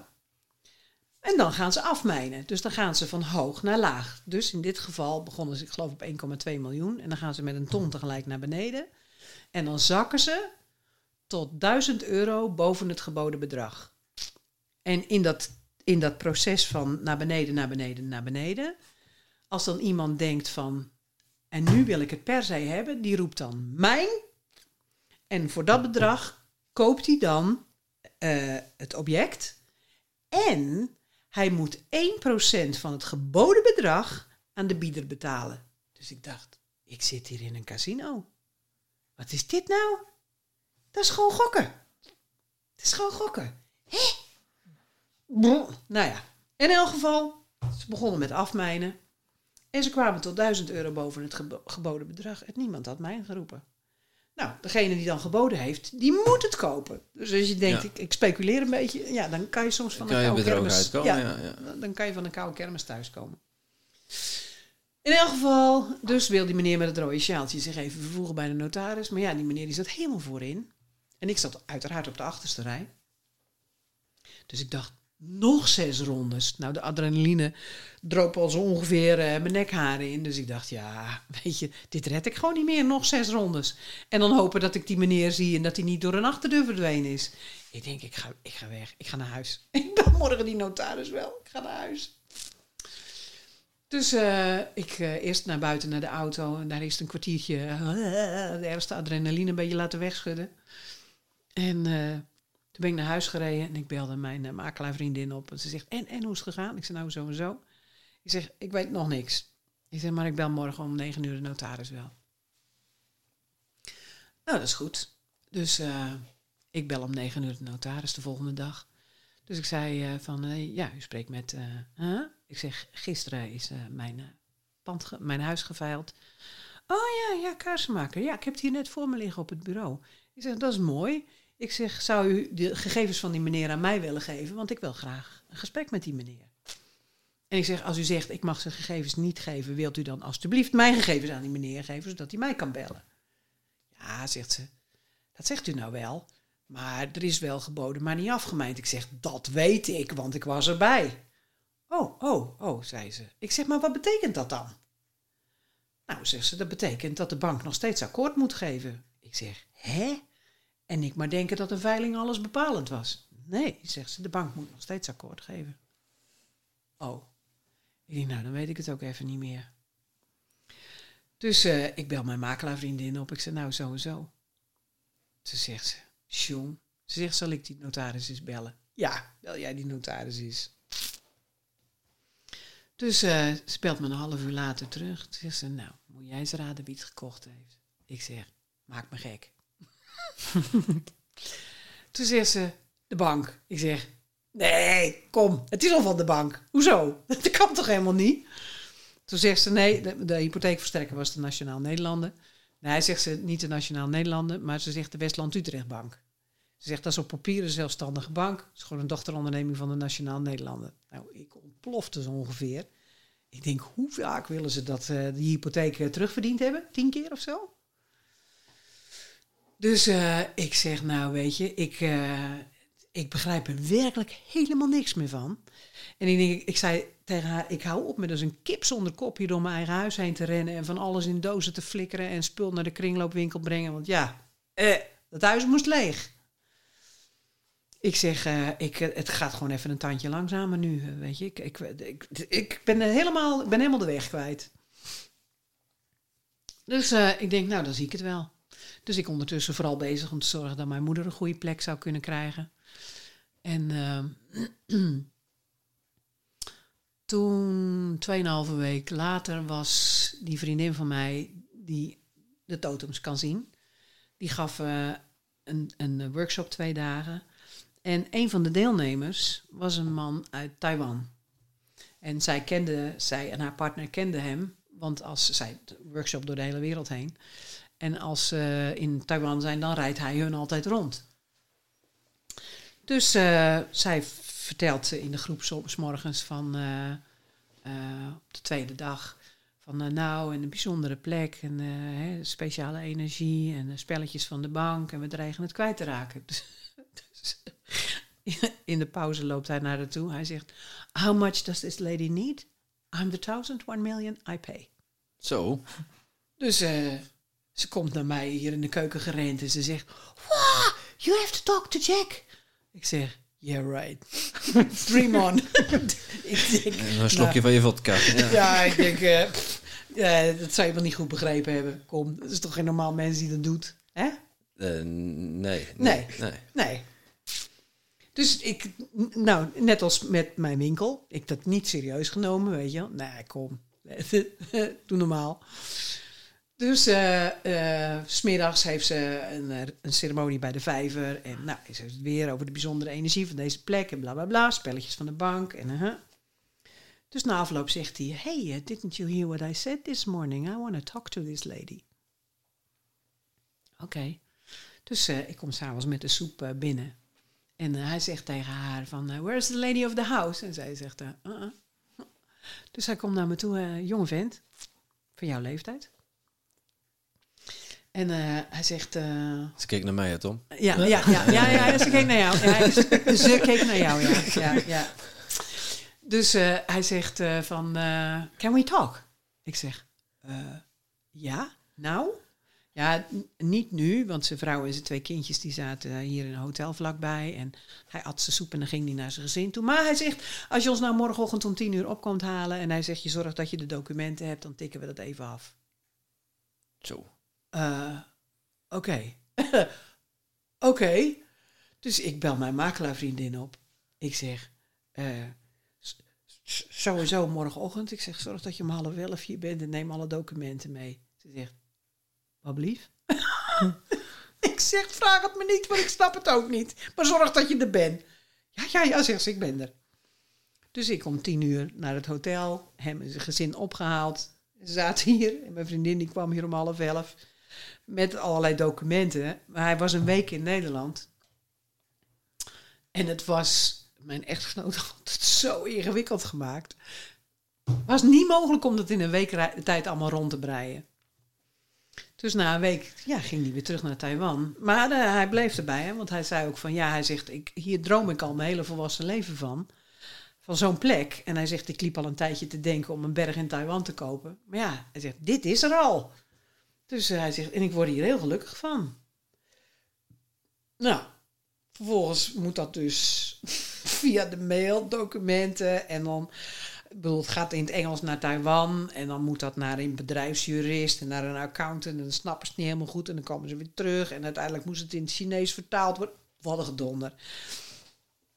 Maar uiteindelijk zei dus de Westland Utrecht Bank van ja, als die meneer nou niet uh, gaat over de brug komt, dan gaan we het zelf weer verkopen. Dus, uh, oh ja, nou ja, dat was kennelijk het setje wat hij nodig had en toen, toen was het vrij snel voor elkaar. Dus hij is eigenaar hier van het land en van het hele gebeuren hier. Maar ik zei tegen hem, ja, maar kom jij hier dan wonen? Nee, zei hij. Nee. Hij zegt, ik heb mijn bedrijf in Taiwan en mijn familie en mijn vrienden. Hij zegt, jij blijft hier wonen en je doet wat je tot nu toe steeds gedaan hebt. Hij zegt, word ik heel gelukkig van. Dus uh, hij zegt, ja, de exploitatiekosten zijn natuurlijk voor jou. Maar hij zegt, uh, dit is voor mij heel belangrijk. Oké, okay. dus eigenlijk ben ik een soort zetbaas hier, zullen we maar zeggen. Zo, wat een verhaal, joh. uh. Ja. Ja, ja, ja. Dus uh, zo is het gegaan. en uh, ja, ik weet wel met die veiling, allerlei mensen, de boerenburen hier en de man van de bank en de, van de, hè, de, de, de, lokale bank hier. Die kwamen allemaal kijken. En op het moment, hè, bij die veiling waren ze er allemaal. En op het moment dat mijn pand uh, geveild was, toen liep, liepen alle mensen uit Dalfsen liepen ook weer weg. Dus ik dacht, oh ja. Ze kwamen gewoon even koekeloeren. Ze kwamen even koekeloeren van hoe gaat dat. Maar, uh, nou ja, ik ben dus, uh, ja, ik was hier aardig uitgedund, want ik was natuurlijk al fix aan het spullen, aan het, aan het wegdoen. En we hadden voor mijn moeder had ik een mooi plekje in een appartementencomplex in Zwolle, waar ze altijd al van gezegd had, van de laatste paar jaar van mijn leven wil ik daar wonen. Want een vriendin van haar had daar gewoond. En toen ik belde om een plekje daar voor haar te regelen, toen zei die man, nou ja, hij zegt, uh, ja, ja, weet je, er is, er is een lange wachtlijst en er is al een half jaar geen appartement vrijgekomen, dus ja, dat heeft niet zoveel zin. Ik zei, nou, zet er toch maar op de wachtlijst. Ja, je weet het maar niet. Hè? Veertien dagen later kreeg ik een telefoontje, per 1 maart komt een appartement vrij. De. Besteld. Besteld. Ja, dat was voor mij wel uh, een les van, uh, ja, als het echt voor jou is, kan er soms hulp uit onverwachte hoek komen. Ja, nou, ik ben inmiddels zover om te zeggen dat even the sky is the limit. Ja, ja, dit is, uh, ik ben er ook even stil van. Ik kan het niet helemaal vatten, maar het is zo onder, onrealistisch. Ja, bijzonder hè? Ja, het is heel bijzonder. Ja. Ja, ik vind het ook nog steeds bijzonder hoor. En ja, het is door het hele corona gebeuren is hij nou uh, twee jaar niet, want hij, door zijn hij heeft, uh, ja, ik noem het altijd een beetje de Aziatische ouping. Dus hij maakt ergonomische matrassen dus hij vliegt altijd veel over de wereld om naar allerlei beurzen toe te gaan. En Schiphol is natuurlijk een hub. Hè? Dus eh, heel veel vluchten gaan via Schiphol. Dus dan vliegt hij naar Amerika via Amsterdam. En dan heeft hij twee dagen stop over. En dan kwam hij hier. En dan liep hij hier twee dagen helemaal gelukkig te wezen. en, eh, maar ja, door corona is hij nou al twee jaar niet geweest. Vindt hij heel jammer, want ja, hij is hier gewoon heel graag. En eh, het is ook een hele sensitieve man, want dan zegt hij... Special energy, hè? Zegt hij, special energy hier. Ja, special energy, zeker. Dus... eh, ja, dus ja. Eh, kennelijk moest ik hier zijn. Ik bedoel, de buizerd heeft me goed de weg gewezen, zullen we Ja. zeggen. Ja, inderdaad. Maar, nou, ik zeg, het leven heeft me aardig door elkaar gerammeld van blijf je staan. Hè? Ja. Blijf je staan. En het is niet zo heel gek lang geleden. Nee, dat is nog niet zo heel gek lang. En ondertussen is het wel al uitgebouwd tot een, ja, serieus mooie plek. Mhm. En jij doet het allemaal in je eentje. Je onderhoudt heel het terrein hier. Ja. Hoe krijg je dat allemaal voor elkaar? Ja, nou, ik krijg natuurlijk ook wel wat hulp. Maar het is niet zo... Ja, ik heb nu sinds eh, een jaar, denk ik, heb ik eindelijk een vaste schoonmaakhulp in het centrum. Maar eh, een vriendin van mij die eh, ook in het centrum haar praktijk heeft, zij is kruidengeneeskundige. Ik heb, ik heb maar een paar jaar gezeurd bij haar van, ah, toen nou, kom nou met je kruidentuin hierheen. Maar ja, even een tuin verplaatsen doe je ook niet zomaar. Maar goed, dat, uiteindelijk eh, is dat toch eh, is dat zo geworden. Dus zij doet buiten ook best wel heel veel, vooral rondom het centrum. Hè, daar heeft ze allerlei geneeskrachtige planten en kruiden en struiken en spul gezet. En weet je, ik heb inmiddels een hele goede verbinding met de mensen van het levende dorp. Hè, met, eh, en een van de mensen van het levende dorp, zijn vak is het om voedselbossen aan te leggen, te ontwerpen en aan te leggen. Dus die, wil ook nog wel eens. eh, hij is hier van de winter is hij hier ook druk bezig geweest. We hebben wel meewerkdagen gehad. Maar ja, er ligt toch wel veel op mijn eigen bord. En ja, ja hoe doe je dat? Weet ik veel. Gewoon, veel- gewoon ja, doen. wat, wat, eh, ja, jij kookt als er een groepen mensen komen, 15, Ja. 16 man, dan kook je drie keer per dag voor hen. Je doet de was, eh, alles. Ja, ik heb het hier Als met mijn eigen ogen uit kunnen Vlaanderen zien. komen. dan, Wat zeg je? eh, Als er die twee gekkers uit Vlaanderen komen, dan bak je pannenkoeken. Ja, ja hoor, net zo makkelijk. Ja, ja, ja. Ja, ik denk al maar van, eh, weet je, ik ben eh, gebakken door onze lieve Heer, kennelijk eh, met een heleboel energie. En als ik dat niet kwijt kan, word ik gek van mezelf, weet je. Dus, dat is- ja. En, en ja, ik ben gewoon heel graag, ik, ik hou niet van één pet, laat ik het zo zeggen. Dan zeggen mensen, oh, waarom begin jij geen restaurant? Nee, dan moet ik elke dag hetzelfde doen. Nee, dat vind ik niet leuk. Ik ben dol op koken, maar niet elke dag hetzelfde menu en dan na twee maanden weer een ander eh, menu.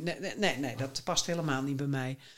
En ik ben, nou, uiteraard ook therapeut. Vind ik een prachtig vak. Maar ik wil niet de hele dag therapeut zijn. Dat vind ik niet leuk. En ik ben dol om op het land te werken. Maar om nou de hele dag tuinvrouw te zijn, dat vind ik ook niet leuk.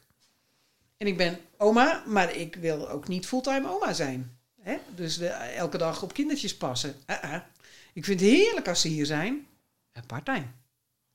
Ja, zodat je ze weer terug kan geven. Zodat ik ze weer terug kan de rechtmatige geven. En, eh, eigenaars, ja, ja. weet je. En hè, in, ik bedoel, er is natuurlijk vaak genoeg een situatie van... Oh, mam, mogen de kinderen een weekendje bij jou? Of, ja, natuurlijk, maar niet vaste prik. Ja. Dus eh, ja, dus ja, ik heb gewoon veel verschillende petten. En eh, ik mag graag van pet steeds wisselen. Daar word ik heel gelukkig van. Ja, want je, je hebt hier het centrum. Ja. Eh, er is hier een, een kruidenwinkeltje. Mhm. Je hebt hier ook een B&B. Mhm. Wat is hier nog meer te beleven? Wat is hier nog meer te beleven? Nou, er is nog een, een vrouw, een van de mensen uit het levende dorp, die yoga geeft, normaal gesproken door het jaar heen.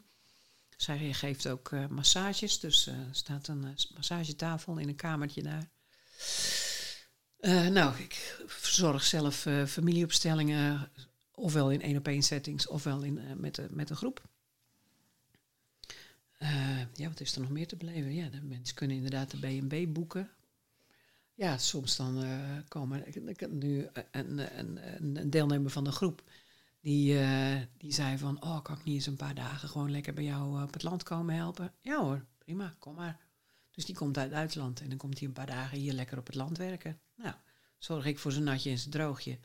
En eh, prima, weet je. Nou, dus zo heb ik ook regelmatig hulp. Ik had vorig jaar, dat was ook wel leuk, was er een groepje. Ook twee dagen. En er waren, was een, een, een opleidingsgroepje met allemaal mannen en één vrouw. Andersom, alle vrouwen, één man. En eh, op de tweede dag komt die man eh, naar me toe gelopen op het erf. Ik zou net naar het centrum lopen met eten. En hij zegt, ik, ben, ik vind het zo geweldig hier. Ik vind het zo geweldig. Hij zegt, eh, ik ben helemaal... Hij zegt, ik had dat toen ik de auto het erf opreed. Hij zegt, jeetje. Hij zegt, ik kom jou helpen. Oh, nou, leuk. Wa- waar kom je mee helpen? Hij zegt, eh, nou, ik heb al gezien dat er nog een beetje geschilderd moet worden aan je huis. Hij zegt, ik kom gewoon twee weken, kom ik jou helpen schilderen. Ik zeg, oh, nou, eh, graag. dus, eh, nou, hij, hij heeft hier lekker boven gebivakkeerd en, en meegegeten. We hebben mooie gesprekjes gehad. En hij heeft fluitend op de ladder heeft hij staan schilderen. Ja, mooi dat iedereen ja, je zo'n warm hart doordraagt. Dat wil ook wel wat zeggen natuurlijk. Dat is ook wel je, jouw open houding naar andere mensen toe. Ja, ik, ik, ik kan niet anders leven als vanuit, zeg maar, vertrouwen naar de mensen. Ik, ik, heb het in mijn winkel altijd gehad. Wel, eh, had ik soms gesprekjes met mensen aan de toonbank. En ik weet nog één situatie met een jonge vrouw. En die nou, had eh, een heel stapeltje spulletjes. Was over 60 euro of zo. En nou, we hadden staan kletsen. En, eh, en nou, ze pakt de spullen en ze rijdt op de fiets weg. En ik denk, hadden we nou eigenlijk afgerekend? Ik denk, ik weet het ook niet meer. Nou ja, ik merk het wel. Een uur later kwamen ze terug op de fiets met wapperende haren. Ja, ik heb niet eens de boodschap afgerekend. het is altijd goed gekomen. Het is altijd goed gekomen. Er stond op een gegeven moment een meneer in de winkel. Ook uh, een, di- een dikke buik, handen in zijn zak. Stond uh, om te knauwen. En ik had een paar van die vitrines waar ook wel wat sieraden en zo in lagen. Die stonden altijd open. Dus op een gegeven moment staat hij naar mij te kijken aan de toonbank. Ik keek naar die kast en hij keek nog eens een keer naar mij. Dus ik denk, ik iets geks of zo? Dus, eh, dus ik zeg, eh, "He- heeft u een vraag, meneer? Nee, zegt hij. Maar dat hoef je bij ons niet te doen, hoor, zegt hij. Ik zeg, wat hoef je bij ons niet te doen? Hij zegt, nou, zo'n kast open laten staan. Ik zeg, oké, en waar is bij ons? Hij zegt, Rotterdam. Ik zeg, nee, dat klopt. Dan geloof ik dat dat anders is. Ik zeg, maar dit is Zwolle, niet Rotterdam. Ik zeg, en ik, ik zal u verzekeren, de dag dat ik moet beginnen met poortjes, dan stop ik ermee. Ik zeg, eh, zo wil ik gewoon niet leven, punt. Oh. Zo zit ik gewoon in elkaar. Ja, vanuit vertrouwen. En ik krijg het altijd terug van mensen. Ik krijg het echt altijd terug. Ja, en ja dat, dat zegt ook wel veel over. als, je, als je zo in het leven staat, dat, dat je dat dan ook terugkrijgt, effectief. Ja, dat zegt eigenlijk genoeg, hè? Ja, dat, dat is ook zo. Dat mensen die dingen op zich af... Tenminste, mensen die altijd iets overkomen, eh, die, die altijd dingen meemaken. Of, en dan ja, niet vanuit dat vertrouwen durven leven. Ja, dan ga je het ook nooit krijgen. Nee. Ik, ik, ik heb, ik heb nee, soms word je er ook in schaad natuurlijk. Ik heb, eh, eh, ik- bij mij is er regelmatig ingebroken mijn auto. Aha. En nu, ja, één, twee, drie keer, dat kan. Hè? Eh, ik woon in Antwerpen, dus dat is ook niet zo heel gek. Ja, ja. Alleen, ja, mijn auto stond een keer in, in, in Nederland, ergens eh, in, in het bos bij Hoekelum, bij Ede. Oh ja, ken ik wel, ja. Een, een, een bos. Eh, je zou denken, oké. Hm. ja. We hadden een trouwfeest van eh, een van mijn beste vrienden daar. In de kaasboerderij. En in, in, in, de, in het kasteel zelf. Oh, zo. Ja. Oké. Maar ja, wij waren, Sofie en ik waren al wat laat en eh, ja goed, naar daar gereden, auto daar gezet. En op een gegeven moment wordt het raampje ingetikt. Tenminste, wij, eh, wij snel in de bruiloft, maar onze spullen lagen nog in de auto. Terwijl het de bruiloft aan de gang was, raampje ingetikt, spullen eruit. Oh. En nou, in ieder geval, was kloten. En Ja. In de vorige podcast heb ik ook verteld wat er nog gestolen is. Namelijk mijn spullen, want ik ging de volgende op Vision Quest. Oh ja. Dus Ja, ja, daar de sequence. Dat is wel een leuke ook, ja, hè? ja, ja. En, ja, ik eh, ben hier nu. eh, we zijn nu hier op tour en ik vergeet nooit mijn auto op slot te doen. ja, Nooit. ja, ja. En hier, terwijl we op tour zijn, ik denk dat het al een keer of vijf gebeurd is dat ik bij mijn auto aankom en dat de deur niet op slot is. Ik zie het aan mijn spiegels. ik denk, oh, hij is weer niet op slot hoor. Ik heb het weer, eh, ik heb het weer voor elkaar. En toen we er net bij, eh bij Jeannette wegreden, eh, was, had ik mijn auto weer niet op slot gedaan. Ja. Ik zeg tegen Tom, ik zeg, kijk, Het is gewoon voor mij ook weer een teken van... Vertrouw er maar gewoon op dat Ja. dat, dat, dat, dat, dat niet meer gaat gebeuren. Dat als er spulletjes in je auto liggen... eh, nee, je moet geen waardevolle spullen zichtbaar op je achterbank precies, leggen. Dat, precies. dat is het uitlokken. Maar ja, dat was toen ook niet het geval. Het zat in mijn koffer. Mm, mm. En ja, er lagen nu ook waardevolle spullen in de koffer. Maar ja, ze lagen er prima nog steeds in toen ik, daar, toen ik bij de auto aankwam. Ja, dus ja, ja. ik zei tegen Tom, ik zei, kijk, we moeten nu vijf keer moet mijn auto losstaan voordat ik kan beseffen van, ja, je moet er gewoon in vertrouwen dat het oké dat, dat Ja. het oké is. En Ja. ja, Nou, ik zou je vertellen, ik bedoel, eh, ik heb ook echt natuurlijk wel, ook in de winkel, eh, hè, ik had op een gegeven moment echt hele grote klankschalen. Die waren duur. Die waren echt duur. En ze zijn allebei niet lang na elkaar zijn ze gejat en ze stonden hoog. Weet je? Maar dat was georganiseerd. Want weet je, dan komen ze met z'n twee binnen. Op het moment dat ik alleen in de winkel stond. De een komt wat vragen. En ik had een winkel met drie, zeg maar, geschakelde ruimtes. Dus eh, nou, dan moest ik naar de boekenafdeling. En eh, die grote klankschalen stonden tegenover de toonbank hoog. Dus ik er altijd zicht op had. Ja. Dan stond ik bij de boekenafdeling bij die, met eh, een van die twee eh, figuren. En eh, nou ja, nou ja, weet je, niks. Niet, het was meer een informatievraag.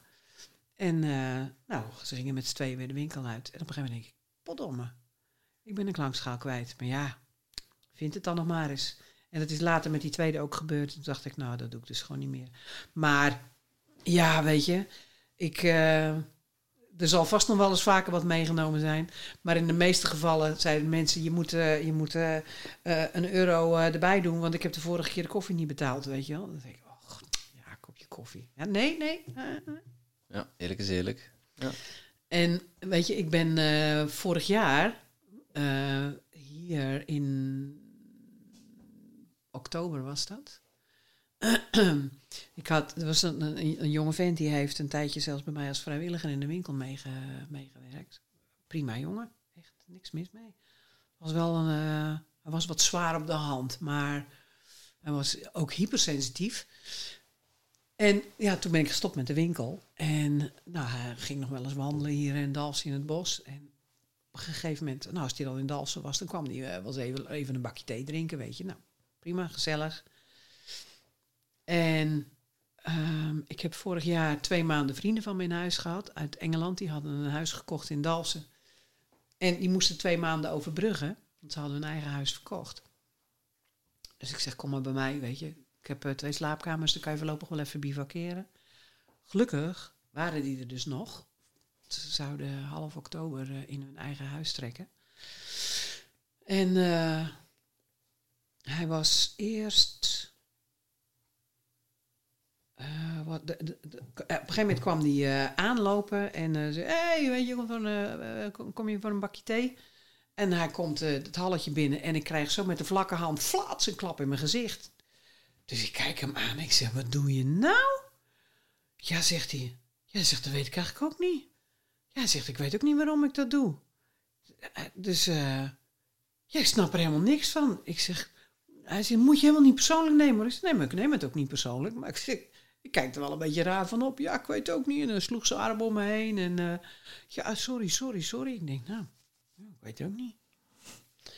Maar fijn, kopje thee gedronken, hij weer weg. En een week later zat ik hier met mijn Engelse vrienden, zaten we nou, na het ontbijt nog even te klessenbessen.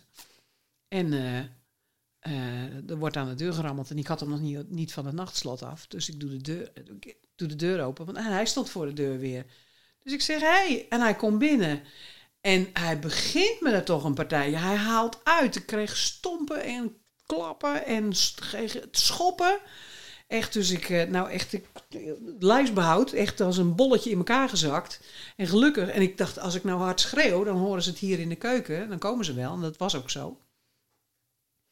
Dus, eh, dus eh, die vriend van me, die, die zei van, oud, nou, zei hij. En, en ik zie nog, die had zo'n soort legerkistje aan, zeg maar. Ik zie die, die, dat kistje nog aankomen, klabbats tegen mijn ribbenkast. Oh, oh. Dus eh, nou, toen is hij weggegaan. Nou, echt, eh, toen heb ik wel even een poosje lopen bibberen hoor. En eh, heb ik ook gelijk de politie gebeld. En toen kwam even later kwam, de wijkagent en even, even polshoogte nemen. Hij zegt, ja, we hebben het rete druk op het ogenblik. Het was een giga-aanrijding geweest. Hij zegt, dus ik zit nu echt even tot hier, eh, tot over mijn oren vol. Hij zegt, maar kun je morgenochtend even naar het bureau komen? Hij zegt dan, eh, hè, dat je dan aangifte doet. Dus dat heb ik ook gedaan. Nou ja, gelukkig, mijn Engelse vrienden, die waren dus volop getuigen. Want anders is het nog lastig. Ja, het wordt een gewoord. Ja, dus ik heb echt wel een aantal maanden. Eh, als ik bijvoorbeeld boven bezig was, weet ik veel, eh, de, de bedden verschonen of eh, de B&B schoonmaken. Nou, en ik had nooit de, de, de, deur, de keukendeur op slot. Maar dat ik dacht, nou laat ik hem nu toch maar op slot doen. Dus ik ben er echt wel een paar maanden schrikkerig van geweest. Maar ja, dat is ook alweer voorbij. ik krijg dat gewoon niet voor elkaar. Maar Nee, ja, wat, wat bezielde die man dan? Dat was... Nou, weet je, ik, ik merkte door de tijd heen wel dat ik dacht, nou, weet je, je, bo- je bovenkamer begint wel een beetje door elkaar gerammeld ja, te worden. gewoon Hè, zo. echt, echt in de war. D- Dus, dus eh, ja, echt. En dan, dan hoorden die stemmen. En eh, ja, dus, dus eigenlijk iemand die psychiatrische hulp nodig had. En toen toen ik de volgende ochtend naar het politiebureau ging om dus aangifte te doen, toen eh, zei die man van, ja, weet je waar die woont? Ik zeg, ja, ja, ik weet dat hij in Zwolle woont, maar waar, dat weet ik eigenlijk ook niet. Ik zei, en ik dacht gisteravond ineens van, oh wacht, ik heb zijn telefoonnummer nog. Maar ja, ik zeg, weet ik ook niet of je daar wat aan hebt. Nou, hij zegt, even toch maar. Dus eh, toen is die, kijkt hij in hun systeem. En toen zei hij, oh, maar hij zegt, hij komt, hij plopt wel op. Ik zeg, oh ja. Ja, hij zegt, hij heeft gisteren bij de collega's in Zwolle, eh, heeft hij aangifte gedaan van eh, het feit dat hij zijn telefoon verloren had. Hij zegt, en er staat bij dat hij zei, ik heb een vrouw in elkaar geslagen en ik snap niet waarom. Ga- het, het slaat helemaal nergens op. Oh, hè? Nou, ja, hij zegt, eh, dan wordt het wel, eh, dan wordt, dat maakt het wel een stuk makkelijker. Hè? Ja. Dus eh, uiteindelijk, en toen weet ik nog dat het pff, een aantal weken daarna weer, toen het was al, ja, het was natuurlijk donker. En er zouden B&B-gasten komen en die kwamen wat later om een uur of die zeiden van, nou ja, is het een probleem als we pas na negen uur komen? Nee hoor, dat is helemaal geen probleem. Dus op een gegeven moment, eh, ik had eh, de buitendeur op slot. Hè? En, en eh, ik zat in de, in de serre en er wordt op het raam getikt. Dus ik denk, oh, dat zijn waarschijnlijk de B&B-gasten. Dus ik loop bij mij naar de keukendeur, doe de buitenlamp aan en zie hem voor de deur zitten. Dus ik sta al met de sleutel in mijn hand om de deur open te doen. Dus ik zei, nee jongen, nee. Ik zeg, de deur gaat niet open. Ja, en ik moet met je praten. Ik zeg, dan zal dat zo moeten, door de deur. Ja, nee, maar eh, en, eh, en eh, weet je, en zo ben ik helemaal niet. Ik zeg, ik weet dat je zo niet bent. Ik zeg, weet je, ik weet wie je echt bent. Maar ik zeg, ik neem aan dat jij wel snapt dat het nu voor mij over lijfsbehoud gaat. Ja, ja, dat snapte die dan ook wel. Dus, nou ja, ja, en, en ik ben bang dat ik, dat ik straks dood ga. En ik zeg, ook dan kan ik niks voor je doen. Echt niet. Ik zeg, je moet naar de dokter en je moet naar de psychiater. Ik zeg, dat is de enige die jou kan helpen. Ja, maar ze geloven me toch niet. Ik zeg, als jij dit verhaal vertelt, weet ik zeker dat ze je geloven. Echt wel. Dus, eh, dus ik zeg, weet je, ook als je in het ultieme geval hè, over een, uur, over een dag, over een week niet meer leeft. Ik zeg, dan wens ik je vanuit het diepst van mijn hart een goede reis. Ik zeg, en, eh, en een goede reis naar het licht. En toen is hij weggegaan. Ja. Even niet meer gezien. Ik heb hem daarna niet meer gezien. Nee. Nee. Dus eh, ja, dat was wel heftig hoor. Ja, ik kan me voorstellen. Ja, Dan loop je ook wel wat, ja, wat onveilig eh, gevoel rond in je huis. Maar ja, dat, hij dan, dat hij dan toch naar hier komt nog om ja, ja, die boodschap mee te krijgen. ja, ja, bizar hè? Ja, Ja, en het, ik bedoel, dan, dan moet mijn hart ook echt huilen hoor. Want dan denk ik van, het is zo'n getroubleerde eh, jonge vent, weet je. Dan denk ik, dat gun ik gewoon niemand. Hè? En hem ook niet, want het was gewoon echt een goede jongen. Dus dan ja, denk ja, ik, als ja. je in de psychose gekke dingen Ja, doet. ja, ja, ja, ja, ja, precies. Ja, ja. Dan eh, ja, therapeut zijn. eh, ja, kan het beamen wat dat, dat kan teweeg brengen. Hè? Ja, Want ja. als eh, ja. achter die boga-ceremonie hebben we dan eh, Je hebt de familieopstelling familieopstelling hier. gedaan, één Ja. op één. Ja, Ja. Eh, respect voor mijn ouders ga ik het niet in detail vertellen, maar eh, ja, dat was wel heftig wat dat je toen, eh, toen zei. Mm. De koude rilling, ja, je weet het, Ja, je was ja, erbij. ja. Dus eh, ja. wow, dat ging door gans mijn lijf. En dan Ja. Dat, dat mag ik nou wel vertellen. Dan gaf je mij zo'n steen van, eh, Ja. denk 30 kilo, zeker. Het was een zware steen, Het was een hele zware steen. Dan vroeg je aan mij van, eh, van wie zijn die lasten? Zijn die van jou? Ik zeg, nee, van mijn ouders. Wa- waarom loop jij er dan nog altijd mee rond? Is het niet tijd om terug te geven? Ja, ik zeg, eigenlijk wel. Ja, ze worden beschermd door het goddelijke. Leg maar terug. Ik leg het terug. En dan gaf je mij een, een kleinere steen. En dan zo van, hm, en hoe voelt dat? Ik zeg, ja, dat is draaglijk. Dat zijn jouw lasten. Dan mag jij mee aan de slag gaan. Ah, en ik was zo opgelucht. Oh, en dat was zo ongelooflijk. Ik weet niet wat dat door mijn lijf gaat. Maar voor mensen die het niet, die het niet kennen, familieopstel, wat is het precies? Dus jij ging op plaatsen staan. Je vroeg aan mij van, wie is je vader? Ja, een placemat. Ik moest in de ruimte leggen. Mijn moeder, mijn dochter, mijn broer. En dan ging jij op elk van die plaatsen staan. Ja. Dat, ja, zo. Ja, ja, ja, ja. Weet je, eh, met, met familieopstellingen, het heet dus eigenlijk systemisch werken. Hè?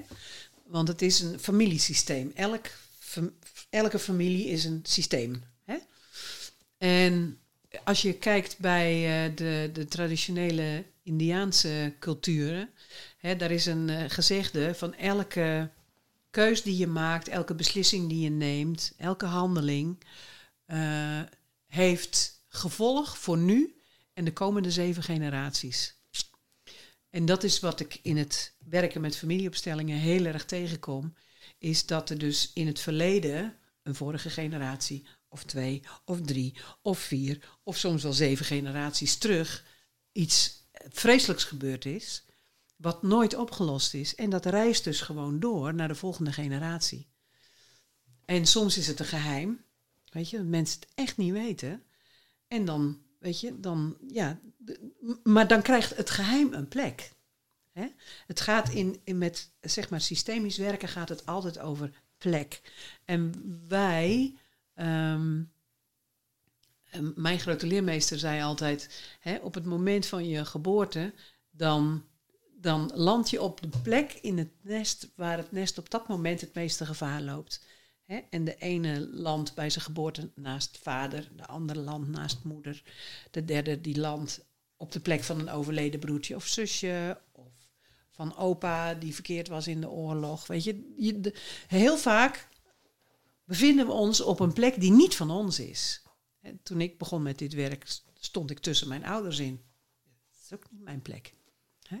Ik ben heel lang zeg maar, de tolk tussen mijn ouders geweest. Ehm, en eh, normaal als je in een groep familieopstellingen doet, dan worden er, dat heet dan representanten, hè, worden dus voor de, voor de familieleden neergezet. En soms ook wel voor situaties of voor een geheim of voor een thema, een ziekte. Hè? Iemand die op een gegeven moment zei van, eh, nou, het is borstkanker bij mij geconstateerd. Nou, weet je, ook dat kun je opstellen. En in een één op één setting, dan geef ik dus inderdaad eh placematjes en eh, dan leggen mensen die neer in de ruimte. En zeg maar, op het moment dat degene die een vraag inbrengt hè, aan de beurt en de vraag stelt, dat creëert het veld van, van die persoon. Hè? Dus het, het, het familieveld, het, het systemisch veld. En ehm, het bijzondere is, de mensen die daar als representant komen te staan, die voelen dus op die plek precies wat er gebeurt. Vraag me niet hoe het kan, maar zo is het. Hè? Dus voor mij is dat een van de, van de mysteries van het leven. Hè? Zo, Ja, dat is mag een heleboel wat we niet kunnen verklaren, maar het is wel zo. Hè? Want je kunt het gewoon ervaren dat het zo is. Ja, als je het niet begrijpt, moet je het ervaren. Dat is wat Ja, mijn precies, zo is leraar het. zei. Ja. Ja. ja, absoluut. Dus in een één op één setting ga ik dan op de matjes staan, die dan voor de vader, de moeder, broer, zus, opa, oma, nou, hè, staan. En dan kan ik dus op die plek voelen wat daar gebeurt. Of hoe, hoe die persoon zich voelt. Hè? Of die open is naar zijn familie, of dat hij eh, eh, door het raam naar buiten gaat staan kijken, zo van kan ik al weg hier. Hè? Dus, dus, dat, dat is, ja, dus dat kan ik gewoon voelen. Dus dat heb ik bij jou, Tom, ook gedaan. Hè? Ja. Dus dan ben ik gewoon op de matjes gaan staan. En daar krijg ik gewoon heel veel informatie. eh, ja, over hoe het voelt op die plek. Nou, en dan zeg ik tegen Tom, wat weet je uit het, uit het verleden van je vader? Hè? Is die, eh, heeft die broers? Wat weet je uit de geschiedenis van, eh, hè, van het gezinsleven van je ouders? En ehm, ja, dat, dat, dat is zo mooi. Dat is zo mooi werken, omdat heel vaak, hè, in dit geval jij Tom, hè, een vraag stelt. En we hebben allemaal geleerd op een bepaalde manier naar het leven te kijken. Dat krijgen we van thuis uit mee. Hè? Daar kijken we wel naar, daar kijken we niet naar. Daar praten we wel over en daar praten we vooral niet over. Ja, ja, ik durf dat zeggen. Bij mij was de vraag...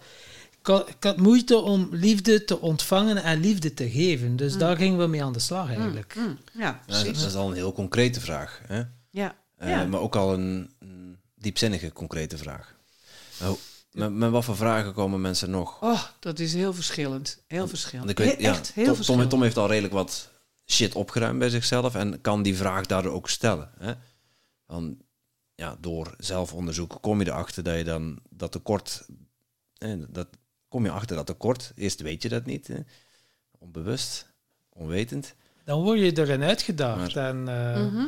Maar het is soms, ja, inderdaad, dat je wat dingen moet opkuisen om naar die diepere kern te gaan. Ja, ja, ja, zeker. En weet je, als mensen, mensen komen pas in beweging als ze last hebben van dingen.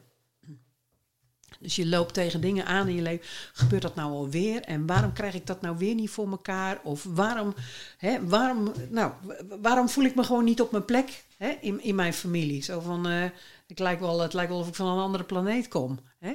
Of eh, waarom heb ik altijd gesodemieter met mijn vader? Hè? Of waarom, ik, ik had op een gegeven moment, ja, we, hebben er ook vreselijk veel plezier om hoor. Dus op een gegeven moment was er een vrouw die zei van, oh, kan ik bij jou ook eh, familieopstelling komen doen? Ja hoor, dat kan. En dan zeg ik altijd, degene die een vraag inbrengt, van stuur mij een brief vanuit het hart. Dat heb ik van mijn grote leermeester gele- Ik vind het prachtig. Daar begint het proces namelijk al. Als je op gaat schrijven wat je dwars zit, of wa- wat je zo erg anders zou willen, of wat zo je diepste verlangen is, of wat je blokkeert, of nou. Dus eh, zij had me ook een brief geschreven en eh, dus ze zit naast mij in de groep. Dus ik zeg, nou, ik zeg, eh, wat is je vraag nu? Want het is nogal eens dat als mensen de brief geschreven hebben, ze zeggen, ja, de vraag is eigenlijk alweer anders geworden. Ja, mooi. Dus ik zeg, wat, wat is je vraag? En ze kijkt naar me en ze zegt, hoe kom ik van mijn schoonouders af? Nou, ha, iedereen lachen natuurlijk. Ja, je weet wel wat dingen, rattengif. eh, ja. Dus, eh, dus, nee, dus eh, eerst even ha, ha, iedereen lachen. En dan kijk ik naar de... En toen zei ik van... Weet je, als dat is wat je letterlijk wilt... dan zit je op het verkeerde feestje. Ik zeg, als je vraag is... hoe kan ik er anders mee omgaan? Ik zeg, dan kunnen we aan de slag. Oh ja. Ja, dat was dan toch eigenlijk wel de vraag. ja.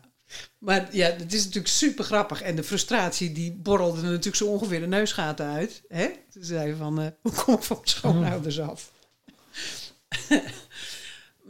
Maar het gaat ook over hè, een vader, die, die, die, een man die zei van, eh, ja weet je, hij zegt, eh, mijn vader die had eh woede aanvallen. Hij zegt, ik zie het bij mijn broer, bij het oudste kind van mijn broer. Hij zegt, en ik heb zelf een zoon van eh 13. Hij zegt, en ik wil gewoon dat dit stopt. Ik wil gewoon dat dit stopt. Ja. Nou, dat is een, dat is een hele concrete vraag. Hè? Ja. Dat is een hele concrete vraag. Ja, dus ergens- als je ergens een blokkade hebt of je loopt ergens tegenaan of het is iets in je leven wat ja, spaak loopt, dwars zit, Ja. eigenlijk kun je met van alles aan de slag. Ja, Ja. ja. maar het maakt gewoon echt niet uit welk onderwerp. Ik bedoel, je- ik denk, je kan het Jan dus direct niet bedenken of eh, het is wel langsgekomen bij mij in de praktijk. Ja. Maar je hebt die vraag nodig om dan het proces op gang te brengen. Dat is het dan Ja, eerder, het- denk ik. het- de vraag werkt als focus. Ja. Weet je, als je een, eh, eh, een, een, eh, ja, zeg maar een, een mistige vraag stelt, krijg je ook een mistig beeld. Uit, dus hoe, hoe gefocuster, hè, hoe nauwer omschreven. En ik zorg ook altijd, hè, bedoel, als mensen zeggen van, hè, hoe, nou, hoe kom ik van mijn schoonouders a- schoonouders af? Of waarom gebeurt dit steeds? Dus nou, weet je, dat is geen dienende vraag. Dus dan help ik om mee om de vraag om te bouwen. Ik zeg maar, wat is je gewenste uitkomst? Wat zou je het liefste willen dan? ja, weet je, dat ik gewoon vrij ben. Dat ik me niet meer zo gebonden voel aan, eh, nou, zorg voor. Uh, ik zeg, ah, weet je. Dus, dus je, ik draai hem zo, dat je dus ehm, toewerkt naar de, de positieve uitkomst, de gewenste uitkomst. Dus hoe kan ik vrij zijn hè, en het, het leven leven zoals ik voel dat het bij mij hoort, in plaats van alsmaar plichtmatig een braaf kind te zijn zullen maar zeggen. Dus, dus hoe kan ik me vrijmaken? Hè? Mhm. Ja. ja, dat is wel een existentiële vraag ook. Ja, maar het, het, uiteindelijk gaat het daar steeds over. Van, weet je, hoe kan ik al die laagjes die niet bij mij horen, hoe kan ik die loslaten? Hè? Hoe, hoe, hoe kan ik daar op een andere manier naar kijken? Ja, die ui afpellen. Ja, die ui afpellen. Dat ja. je bij de kern komt. Ja, ja. ja. Ja, ik zeg ook wel, hoe dieper je komt, hoe harder je moet blijten, wenen, huilen. Ja, ja, ja, ja, ja, ja, ja. ja ik zeg ook wel dat wij mensen zijn net een ui. Iedere keer als je een laagje afpelt, moet je weer janken. Ja, ja, ja. ja, zo zeg je het op zijn ja, Nederlands. Ja, heel plat, ja. ja. Ja, precies. Janken, dat woord zocht ik. Ja, ja janken. Ja, maar ja, er komen uh, heel heftige dingen naar boven. Hè. Ja, natuurlijk. Mishandeling, misbruik, noem maar op. Ja, dus, uh, ja, ja, het, ja, uh, ja. En hoe ga je er dan om als systemisch therapeut? Ja, als er daar zo iets naar boven komt, uh, ja, dan moet je toch nog altijd in die, in die rol blijven. Zijn dan soms geen mensen die volledig uh, tilt slaan? Of, uh, nee, nee, nee, nee, nee, nee. Ik, ik weet nog, nog eens jaren geleden dat ik een, een, een opstelling deed en er was een jonge vrouw en die zei van... ik heb het gevoel of, of, de, of de last van de hele familie op mijn schouders ligt. En ze zegt, dat weegt zo zwaar. Echt, ik, ik, dat doet gewoon letterlijk pijn in mijn schouders. Nou, toen zijn we aan de gang gegaan. En toen hebben we dus, bleek dat haar opa... Hè, die uh, heeft het zwaar, zwaar gehad in de, in de oorlog. Dus toen hebben we opa ook opgesteld. En toen heb ik dus, zeg maar iemand die voor de Duitse bezetter stond ook neergezet. Nou, opa was al lang dood. Maar zelfs in de dood, ze vlogen elkaar bijna aan. Echt letterlijk, hè? Ze vlogen elkaar bijna aan. Dus ik zei, ja, oh, oh, stop, stop. Ik zeg, de beweging is duidelijk. Ja, ja, dankjewel. hè? Maar wat bleek, hè, is dat ik ze als het ware via een bruggetje naar elkaars perspectief moest laten kijken.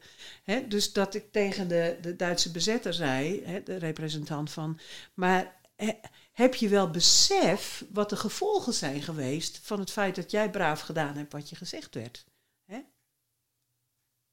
Nee. nee. Zei hij. Nee, eigenlijk niet. Nee, er werd gewoon gezegd, zo moet je het doen en dus deed ik het zo. En toen zei ik tegen die opa, ik zeg, besef jij wel dat hij dacht dat hij hè, een goede werknemer was, een, een, brave soldaat, omdat hij deed wat hem gezegd werd. Nee, dat perspectief had hij eigenlijk ook nog nooit over nagedacht. Dus uiteindelijk, weet je, je hoeft het niet mooi te maken, maar waar het met opstellingenwerk over gaat, is dat er weer rust in het systeem komt. Ik heb ook wel eens gehad, weet je, dat er echt dan ging die weer verschuiven en die ging die weer verschuiven. Ja, maar als die gaat, gaat uh, op een andere plek gaan, ga ik ook weer op een andere plek staan. Ik dacht, laat dat eerst maar eens gebeuren. Eens kijken wat er gebeurt. Nou, echt, dat hield gewoon niet op. Dus ik oké, en dan gaan we het eerst anders doen. Weet je, dan, dan, dan blijft het maar bewegen, dan blijft het maar bewegen. Ja, dan, dan raakt het nooit opgelost. Is het dan als het, als je, en dat is bij Tom of bij, bij andere mensen, als er een inzicht komt, en er is iets opgelost of iets uh, uitgeklaard, er is weer rust in het systeem, is het dan mhm. voor het hele systeem rustig? Ja, ja. Er, verandert, er verandert absoluut iets in het hele veld. Daar heb ik al zoveel, uh, zoveel uh, zeg maar berichten terug over gehad van mensen die dan zeiden van, nou, ik moet je even bellen, want nou, mijn vader heeft nog nooit van mijn hele leven heeft hij mij uit zichzelf gebeld om te vragen hoe het met me gaat. Mijn vader belt op en vraagt hoe is het met je? Hè? hè? Of uh, hè? iemand die, uh, die uh, bang was dat, dat een van dat het jongste kind in het gezin, hè, familielid, zus, dat dat ze zelfmoord zou plegen. Dus ze was alsmaar, alsmaar aan het redderen en aan het zorgen van, eh, ja, eh, kan ik je helpen? En, eh, hè. En wat bleek in de opstelling van, hè, dat, dat die jongste zus zei van, zout op, weet je, gaat uit mijn buurt.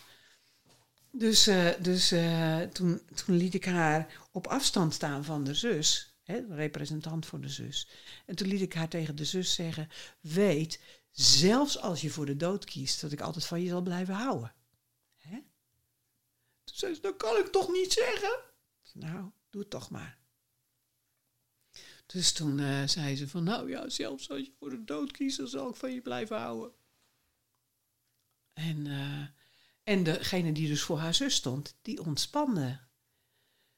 En die kon zich weer omdraaien. En veertien dagen later belt ze en ze zegt, nou moet je wat vertellen. Mijn zus belde me op en ze zei, wil je mij helpen? Ik zeg, en dan komt de beweging van haar uit. Ja. Maar ja, is het lastig om op je handen te zitten? En hoe? En hoe? ja, soms is het beter om niks te doen. Ja, maar dat is heel lastig hoor. Dat is echt heel lastig.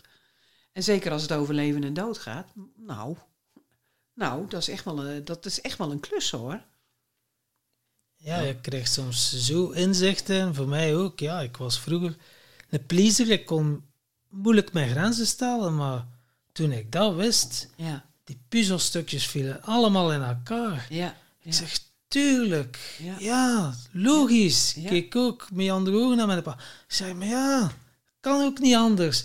Ja, dat was zo. Kijk, ik krijg weer kippenvel van. Ja. En ja, in mijn systeem veranderde van alles. Ja, ja, maar dat is, dat is echt, ja. Ja, dat was, ja, om dat dan zelf mee te maken, waar dat jaren mee loopt, en je kan het niet vatten. Waarom doe je wat je doet? Ja, ja. Je snapt dat niet. Ja. En dan krijg je zo ineens dat inzicht, zie je het vanuit een ander perspectief.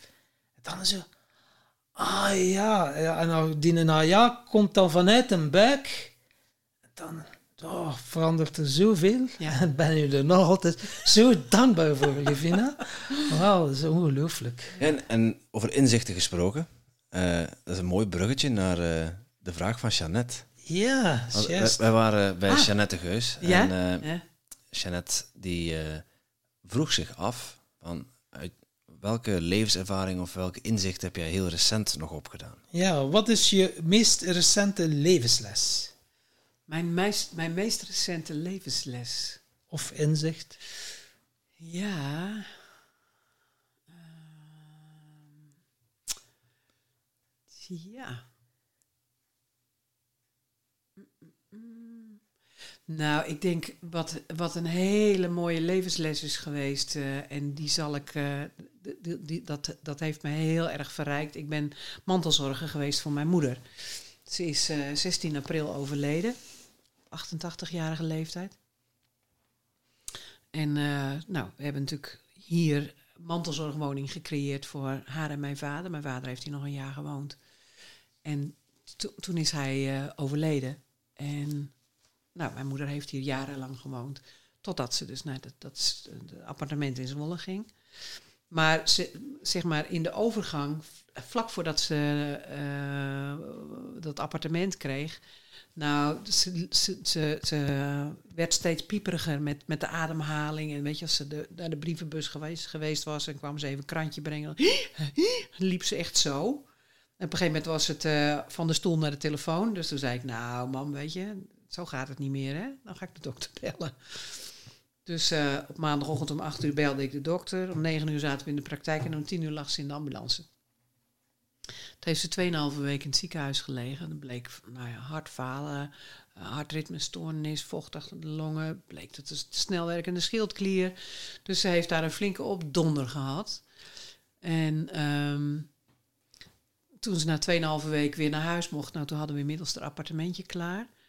Ehm, of bijna klaar. Ze heeft eerst nog twee weken bij mij in huis eh, om weer een beetje op krachten te komen. Maar ehm, ze was zo ontzettend verzwakt dat, ja, ik ben echt full-on mantelzorger voor haar geweest. Ik, heb ge- ik deed boodschap, de, alle boodschappen voor haar. ze- Hè, en dan gingen elke week een stukje rijden, dat ze nog weer eventjes eh, een andere horizon zag. En dan gingen we ergens een kopje koffie drinken. Dat, genoot ze dan heel erg van. En bijna elke dag ging ik met een potje eten naar haar toe. En dan gingen we samen eten. En eh, we konden het ontzettend goed over de dood hebben. Want ze wist gewoon van, ja, dat zit eraan te komen. Ehm, en dan zei ze, oh, maar dat is prima hoor. Dan mag ik naar huis, zei ze dan. En dan hadden we het nog wel eens even over. Dan zei ze, goh, ik ben benieuwd eh, wie er straks is als ik aan de andere kant kom. Dan ik, nou, pa vast wel. En je vader en moeder. En, oh ja, ja, ja, ja. Maar, nou ja, ze, ze, verzwakte gewoon steeds meer en meer en meer. En we, we hadden gewoon een heel goed contact met de mensen van de thuiszorg. Echt fantastische club met mensen. En die zeiden ook van, ja, het gaat bij jullie zo anders als dat wij het kennen en dat we opgeleid zijn. Want dan kwamen ze binnen en dan, ze zegt, wij staan altijd in de doestand, hè? Van, eh, nou, wat kunnen we doen? Ja, niks. En eh, ze hielpen me, aanvankelijk begon het met hè, twee keer in de week douchen. En nou ja, die zorg die werd steeds een beetje intensiever, tot ze op een gegeven moment wel drie keer per dag kwamen. Maar ja, ik heb, mijn moeder zei ook van, mijn grootste wens is om bewust over te gaan, het stervensproces mee te maken. Dus toen zei ik tegen haar, nou, dat is dan simpel. Als je, hè, zodra je pijnklachten gaat krijgen, dan ga je dus niet aan de morfine, maar dan gaan we aan de cannabisolie, CBD-olie. Oh, oh, dat is mooi. Want ik zeg, ook met minimale hoeveelheid morfine, je wordt daar toch een beetje suffig van. Dus eh, toen vorig jaar, ik denk oktober, november, ze werd steeds magerder en magerder. Dus ja, ze ging toch pijn krijgen. Dus eh, ik zei, oké, dan neem ik morgen even, eh, zorg ik voor een flesje CBD-olie. En nou, we hadden de lijntjes met de thuiszorg en met de huisarts waren heel kort. We hadden gezegd van, weet je, als een van ons de drie, hè, in de driehoek iets, iets bemerkt, dan stellen we de andere twee eh, partijen op de hoogte. Dus ik belde de huisarts. En ik zei tegen haar van, ja, ze krijgt nu pijn. Dus ik zeg, ik heb CBD-olie meegenomen. Ik zeg, ze gaat niet aan de morfine. Oh, prima, zei de huisarts. Ze zegt, en eh geef er dan paracetamol bij, want dat versterkt elkaar wederzijds. Ik zeg, kijk, zo leer ik ook nog wat. maar goed, die paracetamol heeft ze een paar dagen gebruikt en toen wou ze niet meer. Het was ook helemaal niet nodig. Ze is al die tijd zonder pijn gebleven. Echt heel bijzonder. En ehm, nou, op het laatst merkte ik wel van, ik, nou, het begon eerst dat ze voor de helft al een beetje aan, zoals ik het allemaal noem, aan de, andere kant hing. En op een gegeven moment dacht ik, nou, het is nu al 70 procent, en nu is het wel 80 procent. Dat ze met haar aandacht en met haar energie al in feite met het stervensproces bezig was. En ehm, ik had tegen de, de mensen van de thuiszorg gezegd, als jullie het gevoel hebben van, nu is het opportun dat je komt. Ik zeg, laat ik alles uit mijn handen vallen en dan kom ik. Dus ehm, zo, eh, eh, nou, hadden we een goede afspraak. Dus ehm, even kijken hoor. Eh, vrijdags was het de 16e. De donderdag ervoor, toen... en nou, het was eigenlijk al, we hadden al een bed in de kamer geregeld, weet je. Want ze, nou, ze was al zes keer gevallen, niks gebroken. En dan kwam ik s'avonds en dan zei ik van, wat heb je nou weer gedaan, weet je wel? Of dan vond ik er in de keuken. Bloed het kwam dan onder de broekspijp vandaan. Ja, ik geloof dat ik gevallen ben. Ja, dat geloof ik ook, ja. Maar ge- geen pijn, hè? Het is echt ongelooflijk. En, en niks gebroken. Waanzinnig. Dus, eh, en ze was de maandag voordat ze vrijdags overleed, was ze uit bed gevallen, notabene. Dus eh, toen zeiden ze van de thuiszorg, belden ze me van, eh, ja, ze zei van, we krijgen er zelfs met z'n tweeën niet in bed getild, want ja, ze, ligt, ze piept van de pijn. Logisch, als je als een, als een eh, hoopje vodden op de grond ligt. Dus we hebben de, de ambulance maar gebeld. Ik zei, ja, heel goed, die mensen doen hele dagen niet anders. Dus die hebben mijn moeder weer op bed getild. Gekeken of ze niks gebroken had. Nog steeds niks gebroken. Dus ik kom s'avonds bij haar. Dus ik zeg, wat heb je nou gedaan? Ja, ja, zei ze, ik geloof dat ik uit bed gevallen ben. Ik zeg, ja, dat geloof ik ook. ik zeg, heb je geen pijn dan? Nee hoor. zei ze. Echt. En eh donderdagochtends toen eh, belde de, de thuiszorg. En, een van de twee verpleegkundigen, ze zegt, nou, ze zegt, volgens mij moet je nu maar komen. Want ze zegt, de ademhaling is wat onregelmatig en we krijgen niet goed contact met haar. Ik zeg, kom eraan. Ik had hier een groep eh, te, te.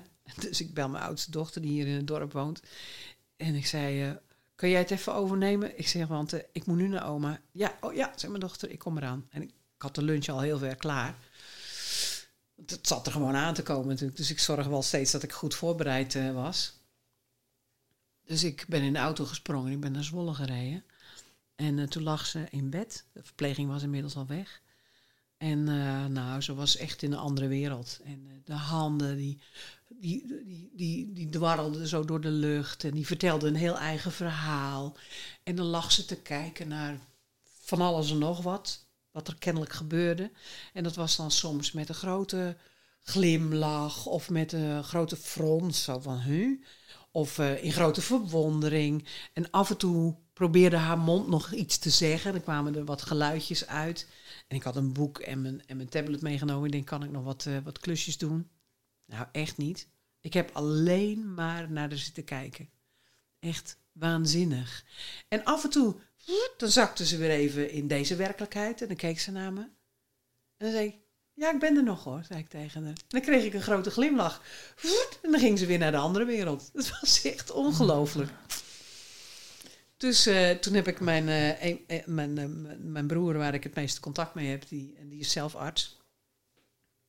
Orthopeed is die. En, dus ik belde hem en ik zei, of ik stuurde hem even een appje. Ik zeg, nou ja, het kan nog wel dagen duren, maar het loopt wel af nu. Hè? Dus dat je het even weet. Dus eh, kreeg ik in de pauze, toen die pauze had, kreeg ik een appje terug van, eh, oh, aan het eind van de middag dan komen we samen wel hierheen. Hij is een vrouw. Dus eh, nou, om half zeven was hij er en... hij zegt, ja, ik moet straks weer terug, want ik moet morgenochtend vroeg opereren. Nou, prima. Maar toen bleek, kreeg hij een collega van zijn collega een telefoontje. Hij zegt, nou, mijn operatie van morgenochtend is overgenomen, weet je wat? Hij zegt, we blijven gewoon hier slapen. Ga jij lekker naar huis, kan je even bijtanken. En dan, eh, nou, als het een beetje mee zit, word ik de hele dag vrijgespeeld. Ja, dat was dus niet zo. Dus, eh, nou ja, ik ben om negen uur naar huis gegaan en zij zijn daar blijven slapen. En eh, toen, de volgende ochtend, stuurde hij even een appje zo van, ja, ik moet toch vanmiddag opereren. Dus ik moet om uiterlijk tien uur weg. Zorg ik dat ik er om tien uur weer ben. Dus ik kwam om tien uur eh, binnen met eh, een mueslibroodje. Want ik denk, ja, er is natuurlijk niks meer te eten in het appartement. Dus eh, ik zeg, nou jongens, hier is brood. Neem het maar mee in de auto en hup, wieberen. En dan neem ik het weer over. En met kwamen ook de twee verpleegkundigen weer binnen. Om, haar, om mijn moeder te verzorgen. Dus, nou, mijn broer en zijn vrouw weg. En ik loop met een van de twee verpleegkundigen naar het bed van mijn moeder. En, en die andere zegt, oh, we moesten nog even nieuw incontinentiemateriaal hebben. Dus zij gaat naar beneden, naar de voorraad om dat te halen. En ik loop even met eh, die andere naar de badkamer. Even kijken, zijn er nog genoeg vochtige washandjes? Nou, weet je wat, van die praktische dingen. En we lopen weer terug naar het bed. En ik had het al gezien van, nou, die handen die wapperden nog. En het zag er nog precies hetzelfde uit als de donderdag. En we staan bij het bed even voor praktische dingen te praten. En ik zeg tegen de verpleegkundige... Ik zeg, stil, stil, stil, stil, stil. Ik zeg, kijk eens wat hier gebeurt. De handen van mijn moeder die gingen zo op de borst. De ogen gingen dicht, werd heel stil. En de ogen gingen open en ik zie er zo vertrekken. Zo. Wauw. Ik zie er zo vertrekken. Ik zeg, kijk, kijk, kijk, daar gaat ze. En die verpleegkundige zegt... Verdomd. Zegt, nou. En eh, nou ja, de tranen liepen over mijn wangen. Ik vond het zo'n ontroerend moment. Dus die verpleegkundige zegt van... eh "Zal- zal ik je maar even alleen laten? Ik zeg, geef me even een kwartiertje, dan kom je weer terug. Ja. Dus zij weg. Dus ik zat naast mijn moeder en eh, over de bolletje aaien en ik de tijd in de gaten houden wanneer het lichaam echt klaar was met eh het laatste ademhaling. En. Dus dat was eh, drie minuten voor half elf. Toen was het echt klaar. Twintig minuten nadat mijn broer weggegaan was. Dus en toen dacht ik, oh, dat, wat is dit bijzonder, weet je. Zo, ze is zo bewust, ze door dat hele proces heen gegaan. En ze kon zo heel vredig, pft, zo, als een poefje, een wolkje, poef, ineens weg was ze. Ontroerend. Een Ja, mooi was- verhaal. Oh, het was echt zo mooi. En eh, nou, even later kwam eh, de verpleegkundige, kon zo via zo'n sleutelkastje, kon ze zelf binnenkomen. Dus eh, ze stak haar hoofd om de deur en ze keek naar me. Toen zegt ze, hoe is het met je? zei ze. Ik zeg, het is volbracht. Koffie en rozijnenbrood. en toen zei ze, oh ja, ja, zo ken ik jou, zei ze. Ik zeg, weet je, dit is wat het liefste wilde. En eh, ik zeg, ja, weet je, ik ben ongelooflijk dankbaar. Ik zeg, en niet in de laatste plaats naar jullie. Want ik zeg, ja, weet je, zonder jullie had ik het ook niet gered. Dus, uh, nou, ze was echt, ze zegt, nou, dit, dit is, ze zegt ze, dat verhaal met jouw moeder, zegt ze, dat ga ik echt nooit meer vergeten. Ik zeg, maar ik ook niet. Ik zeg, weet je, dit is zo'n ongelooflijk uh, bijzonder moment en, en een bijzondere reis ook, die ik met haar samen heb mogen maken. Dat, uh, ja, het was gewoon heel speciaal. Dus nou, toen heb ik een, een, en toen kwam mijn jongste zoon, want die zei, had al gezegd van, oh mam, zal ik een paar uurtjes bij oma komen zitten, want ik heb niks op het programma staan en dan kan jij uh, nog even wat andere dingen doen. Dus dat is wel fijn. Dus ik had hem s'morgens al gebeld van, nou Pieter, oma is overleden. Dus als je zegt, ik heb beter andere dingen te doen. Nee, hij zegt, nee hoor, ik kom, ik kom. en nee, dan kom ik bij je. Nou, helemaal goed. Dus die was er. En toen kwam de, de uitvaart om, Nee, de, toen zei ik tegen de verpleeg, verpleegkundige, ik zeg, moeten we er nou gaan afleggen of zo? Nee, zegt ze, dat doet de uitvaartondernemer. Oh, oké, oké. Dus nou, die kwam en mochten we nog niks doen totdat de dokter geweest was. Hè? Want dan krijg je natuurlijk, die moet al schouwen. Hè? Dus toen kwam de eigen huisarts, die kwam tussen de middag kijken. En die komt de kamer binnen. En ze kijkt naar mij en mijn zoon aan de tafel. En ze kijkt naar mijn moeder in het bed bij het raam. En ze zet de tas neer en gooit de jas erop. Zo, zegt ze. Je moeder is een vrouw die ik ook niet gauw meer zal vergeten. Ik zeg, oh ja, zo. Hoezo dan? Toen zei ze, bij jullie is alles anders gegaan dan dat ik het altijd gewend ben en dan dat ik het ken, zei ze. Ja, nou, mooi toch? dus, uh, nou, zijn mijn moeder onderzocht en uh, nou ja. en we moesten natuurlijk de formulieren gaan invullen, hè, overlijdenspapieren. Dus we zitten zo even wat te praten en uh, onderwijl zit zij het formulieren te vullen.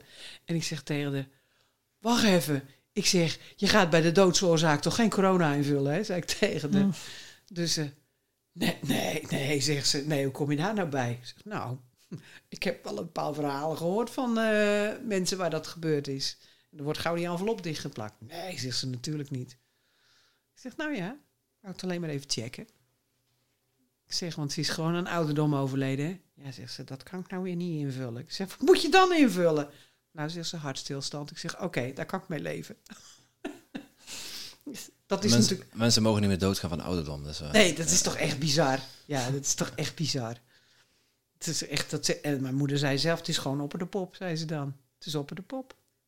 Stop is stop. Ja, en uh, ze zegt, ik, heb, uh, ja, ik ben gewoon heel dankbaar. En uh, weet je, en, en, ja, ik denk dan van, nou, ik heb niet een rugzak, maar een plunjezak vol met prachtige herinneringen. En ja, ik, ik heb gewoon een week of drie had ik gewoon echt. Het voelde bijna fysiek als pijn in mijn hart.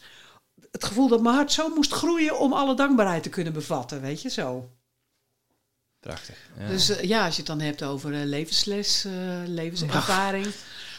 Deze mag ja, tellen. Ja. Dat was er wel een, ja. Dat is eentje die ik ook nooit meer ga vergeten. Ja, Amai. ja. en dan hadden we dus mijn moeder, hier, hè, we hebben haar hierheen gehaald. Uh, heeft ze hier in de, bij mij in huis in de serre opgebaard gestaan. En het was zo prachtig, want toen mijn vader overleed hebben we dat ook gedaan. Alleen toen zat mijn moeder natuurlijk nog in het achterhuis. En toen, nou, ze, hè, pa tussen ons ingeklemd. En dat was zo mooi, want uh, toen had ik nog geen kleinkinderen. Maar toen was het jongste dochtertje van mijn broer, die was toen vijf. En ja, dat, dat gaat dan zo. Hè? Ik vind het zo belangrijk dat kinderen leren dat de dood ook een onderdeel van het leven is. Hè? Dus uh, bij mijn vader, dat mijn nichtje toen in het begin moest mijn broer erop tillen. Zo van, uh, ja, dat was toch wel een beetje eng. Zo, dat zag er toch wel een beetje raar uit. Maar op een gegeven moment dan met mijn moeder, dan ging ze voelen, oeh, het is wel koud, hè? Ja, het is wel koud, ja, ja. Oh ja, kneep ze zo. Het is ook wel hard. Ja, het is ook wel hard. Ja. Zo met die vuistjes erop, weet je wel. en, dan, uh, en dan moesten de paardenbloemetjes geplukt worden en maartse viooltjes, want die moesten bij opa op de buik. En de laatste avond voordat mijn vader gecremeerd werd, en ze sliep bij mijn moeder in bed. Toen zei mijn broer, uh, nou, hier natuurlijk uh, mijn kinderen allemaal hier. En, nou, ga iedereen maar even wel trusten zeggen en dan breng ik je naar bed. Dus nou, iedereen wel trusten gezegd. En mijn broer loopt met haar langs mijn vader. En toen zei ze, wel rusten opa, jammer dat je dood bent. Zo van, De eerlijkheid van een, directheid van een kind. Fantastisch, Ja, hè? ja, ja. Zo van, nou, het is hier zo gezellig, jammer dat je er niet meer bent. Ja. Dus, eh, en, en nou ja, nu met mijn moeder heb ik natuurlijk, eh, de- toen kwamen, zaterdags kwamen mijn dochters met hun twee jongetjes, nou, waarvan de twee nu hier zijn. En eh, nou, die waren natuurlijk ook al een soortement onder de indruk, maar eh, met name de jongste van drie, nou, die vond het maar eh, letterlijk een dode boel. Er moest gelijk speelgoed bij, bij Didi, want dat was dan de aanspreektitel. Hè? Dat was, ja, ik ben oma, maar dat was Didi. Dus er moest speelgoed bij en een poppenwagentje en nou, huppakee. En de, twee groters die gingen naar buiten weer en er moesten ook bloemetjes geplukt. Bij Didi op de buik en eh, nou, dat was prachtig. Dus dan denk ik, ja, wat, hoe kostbaar dat is. En ik had gezegd, als je, op elk moment mogen jullie naar Didi, maar dan moet je het wel even aan een van ons vragen. Ik denk, ze moeten maar niet zelf op onderzoek uitgaan. Maar dat, dat ging prachtig. Dan kwa- kwam, dan kwam er weer een met een paardenbloemetje binnen. Ja, die moest toch ook wel bij Didi op de buik. Nou, kom maar, gaan we die ook brengen. En het, ja, dat is dan zo, dat gaat zo mooi organisch en zo vanzelfsprekend. Ja, weet je, dat hoort er gewoon bij. Ook als ze dood is. En die zaterdag, dus de eerste dag, volle dag na het overlijden. eh, toen aan het eind van de dag, toen zei ik tegen mijn broer, ik zeg, moet je nou eens kom maar staan op de plek waar ik nu sta. Stond naast de, naast de baar. En eh, ik zeg, ze ligt gewoon te glimlachen.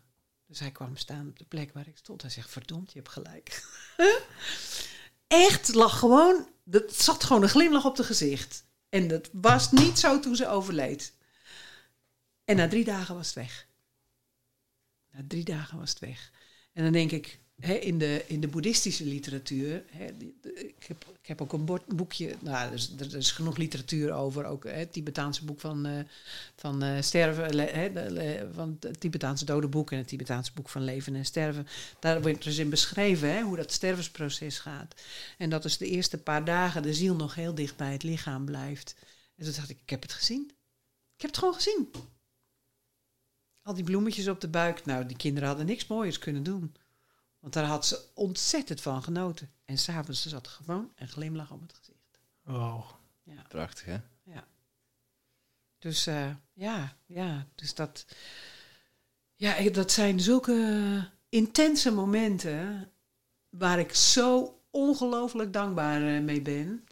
Weet je, dat, eh, ja, daar kan, ik alleen maar, daar kan ik alleen maar zeggen van, dat zou ik iedereen toewensen. Weet je, zowel degene die komt te overlijden, als degene die ernaast staan. Nou, proficiat, je hebt het voor elkaar. Je hebt eh, Tim en Tom stilgekregen. Ja, het gebeurt niet veel. gebeurt niet vaak, Divina. Nou, Gelukkig hebben wij een rode draad. Dus als we, als we het allemaal even kwijt zijn, dan kunnen we die oppakken. ah, ja. En onze rode draad is geluk en succes. Maar voordat, voordat we de rode draad oppakken, willen we jou vragen om een vraag te bedenken voor onze volgende gast. Oh ja. En wie was de volgende gast ook weer? Eh, we gaan morgen naar Pieter Henze. Dat is een business coach en een hele vrolijke jongen. Een business coach. Ah ja. Eh, wat is de vraag eh, die ik hem zou willen stellen? Ehm. Eh, wat, wat in je leven heeft gemaakt dat je op deze plek met dit werk terechtgekomen bent? Dat is een mooie.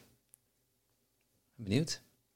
Ik ook. Eh, geluk en succes, ik zei net al. Eh, wij vragen aan al onze gasten de definitie, hun, hun persoonlijke definitie van, eh, van geluk en van succes. Dus laten we beginnen bij geluk. Livine, wat betekent geluk voor jou? Geluk voor mij betekent dat als ik 's morgens mijn ogen open doe, dat ik zin heb in de dag. Dat ik benieuwd ben wat het leven die dag weer gaat brengen. Dat ik ongelooflijk kan genieten van als ik naar buiten loop langs de vlinderstruiken, dat de vlindertjes zo tegen mijn gezicht aanvliegen. eh, omdat ze daar gezellig aan het heen en weer fladderen zijn. Eh, dat de bijtjes, als ik een kopje koffie buiten drink, zo bij mijn mouw omhoog kruipen. Als mijn kleinkinderen met een bosje bloemen aankomen. Of eh, er komt inderdaad zo'n man het erf oplopen en die zegt: Ik kom jou helpen. Weet je, dan denk ik. Of als een groep eh, een buikje rondgegeten heeft en zeggen van... Kunnen niet meer, maar we komen toch nog een bordje halen. dat, dat is voor mij geluk. Weet je? Dat, Mooi. ja, ja, daar kan ik zo wezenloos gelukkig van worden. Ja. En succes? Wat betekent succes voor jou? Succes is voor mij. ehm, hoe vat ik dat nou eens goed in woorden? Ehm, dat wat ik doe in mijn dagelijks leven, dat dat, dat samenvalt met waar ik gelukkig van word.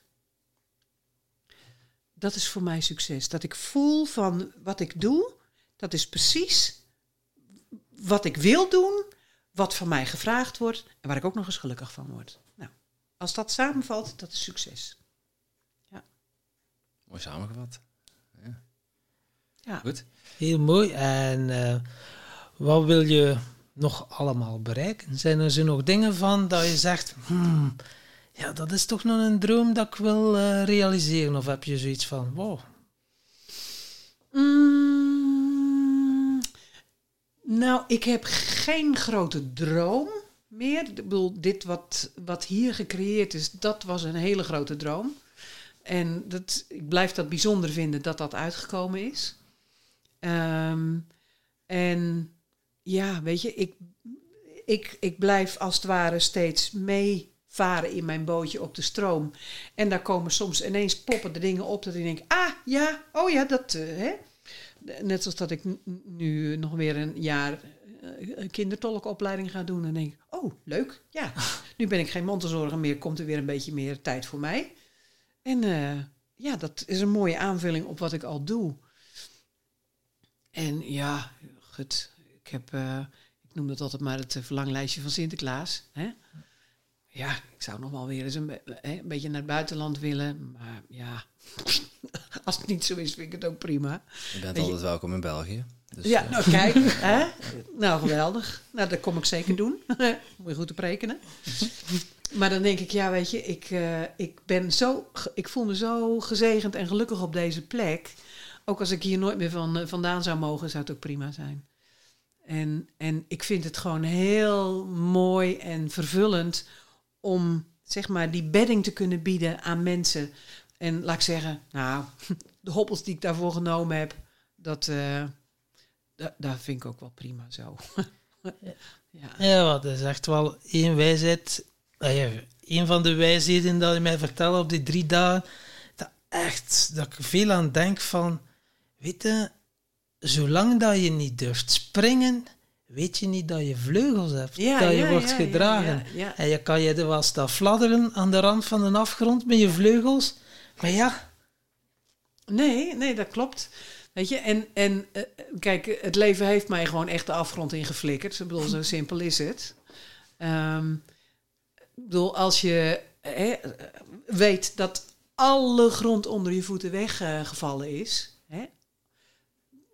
dan, eh, en dan blijkt ineens er toch, weet je, blijkt er wel grond onder je voeten te zijn sindsdien heb ik, eh, leef ik werkelijk in de absolute overgave dat er gewoon steeds precies dat gebeurt wat nodig is of eh, wat gebeuren moet. Of weet je, dan denk ik, nou, ik, ik, ik ja, de, de tijd hè, met, dat, met, dat, met, dat, eh, met die gedwongen verkoop. Ik heb zo vaak, zei ik, ik voel me net Mozes, weet je. Die moest ook eh, hè, de staf omhoog houden, anders kwamen de plagen terug in Egypte.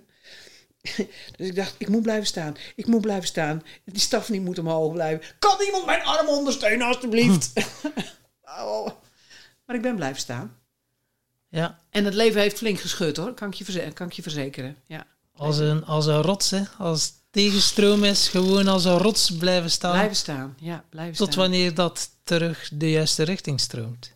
Ja, en, en op een gegeven moment is gewoon, de, dan is de, de, zeg maar de, de, de, de, de, de cataract, hè, de, de, de, hè, de, de kracht van, de, van het kolkende water. Op een gegeven moment wordt dat ook weer rustig. En dan denk ik, oh ja, ik heb geleerd om gewoon maar te blijven staan. Ik hoef niet te vechten. Ik hoef me niet te bewijzen. Zijn. Ik hoef niet mijn best te doen. Ik hoef er alleen maar te zijn. Nou, dat is een heerlijke plek om te zijn, kan ik je vertellen. Eh, kunnen wij beamen. ja. Goed, als- Ja, ik zit te denken, eh, ehm, Ja? als het gaat over een, een uitspraak die jaren geleden, ik was begin twintig denk ik. Ik heb jaren geen tv gehad, dan luisterde ik veel naar de radio s'avonds. En er was eh, op een gegeven moment een interview met een oudere dame, die was al in de zeventig en die had in de oorlog heel veel meegemaakt. Concentratiekamp overleefd, veel familie kwijtgeraakt. En dat was toch een leuk gesprek. Een hele opgewekte, positieve vrouw, echt. Ik weet wat, waar ik mee bezig was, dat ik dat neerlegde, dat ik alleen maar kon luisteren naar haar. En die interviewster, die was ook geraakt door de positiviteit van die vrouw. Dus die zei op een gegeven moment tegen haar: Hoe is het toch mogelijk dat u zo positief, zo blij gestemd bent na alles wat u meegemaakt heeft? En toen zei die dame: Ach, ze zegt. Ik denk maar zo, aan het begin van je leven, als je geboren wordt, dan ben je een ruw brokje kristal. En ze zegt, in de loop van je leven krijg je vlakjes geslepen. En ze zegt dan aan het eind van je leven, dan ben je een diamantje. Of als je heel veel vlakjes hebt geslepen, ge- misschien wel een briljantje. Maar ja, zegt ze, dat slijpen, dat doet wel zeer, zei ze. Daar zit veel in. En Ja. toen dacht ik, als het perspectief is aan het eind van mijn leven dat ik licht kan weerkaatsen, dan ga ik ervoor. Ja, Dan mag het af en toe pijn doen. dan mag het af en toe pijn doen. Om te kunnen schitteren. Ja, Ja, ja. precies dat. Ja. Dus A- Als mensen meer willen weten over, eh, over jou, over je project, eh, over deze mooie, mystieke Mm. en energieke plek, waar, waar kunnen ze dan terecht? eh, nou, de website van www.isesofia.nl. Zetten het ook onderaan in onze Ja, show notes. ja er Dan, staat eh, ook een eh, filmpje op de site, kun je aanklikken. Dan krijg je een beeld van... eh, ik heb op een gegeven moment, een paar jaar geleden, van eh, vrienden van me... die zeiden van, eh, er moet nog maar eens een filmpje op jouw site. Dus dat krijg je van ons cadeau. Nou, dat vond ik zo lief. Dus toen kwam er zo'n jongen met zo'n drone, weet je wel. Ja, dat is een mooi eh, filmpje. Ja. Ja. Dat is een mooi filmpje. Ja, Ja. ja, ja. Dus eh, daar ben ik En- nog steeds heel blij mee. Kan iedereen hier terecht, iedereen die op zoek is naar zichzelf, kan hier een kamer boeken of eh, een bedtocht krijgen. Of, ja, Of een bord. Of een bord. Ja. Weet je, er is heel veel mogelijk. Ja. Mooi. Wauw. Tot slot nog een uitsmijter, een wijsheid, iets stofs om mee af te sluiten. ja. Ja, probeer dan nog maar te te dat De- briljantje. En de dat bloemetjes van geluk worden begoten met tranen. Zonder water gaat het niet. Kijk, Wauw. neem die maar mee naar huis, dames en heren. Dankjewel, Evina. Was Dankjewel, Evina. Een heel intens en mooi gesprek. Ja. Jullie Dank ook je. bedankt.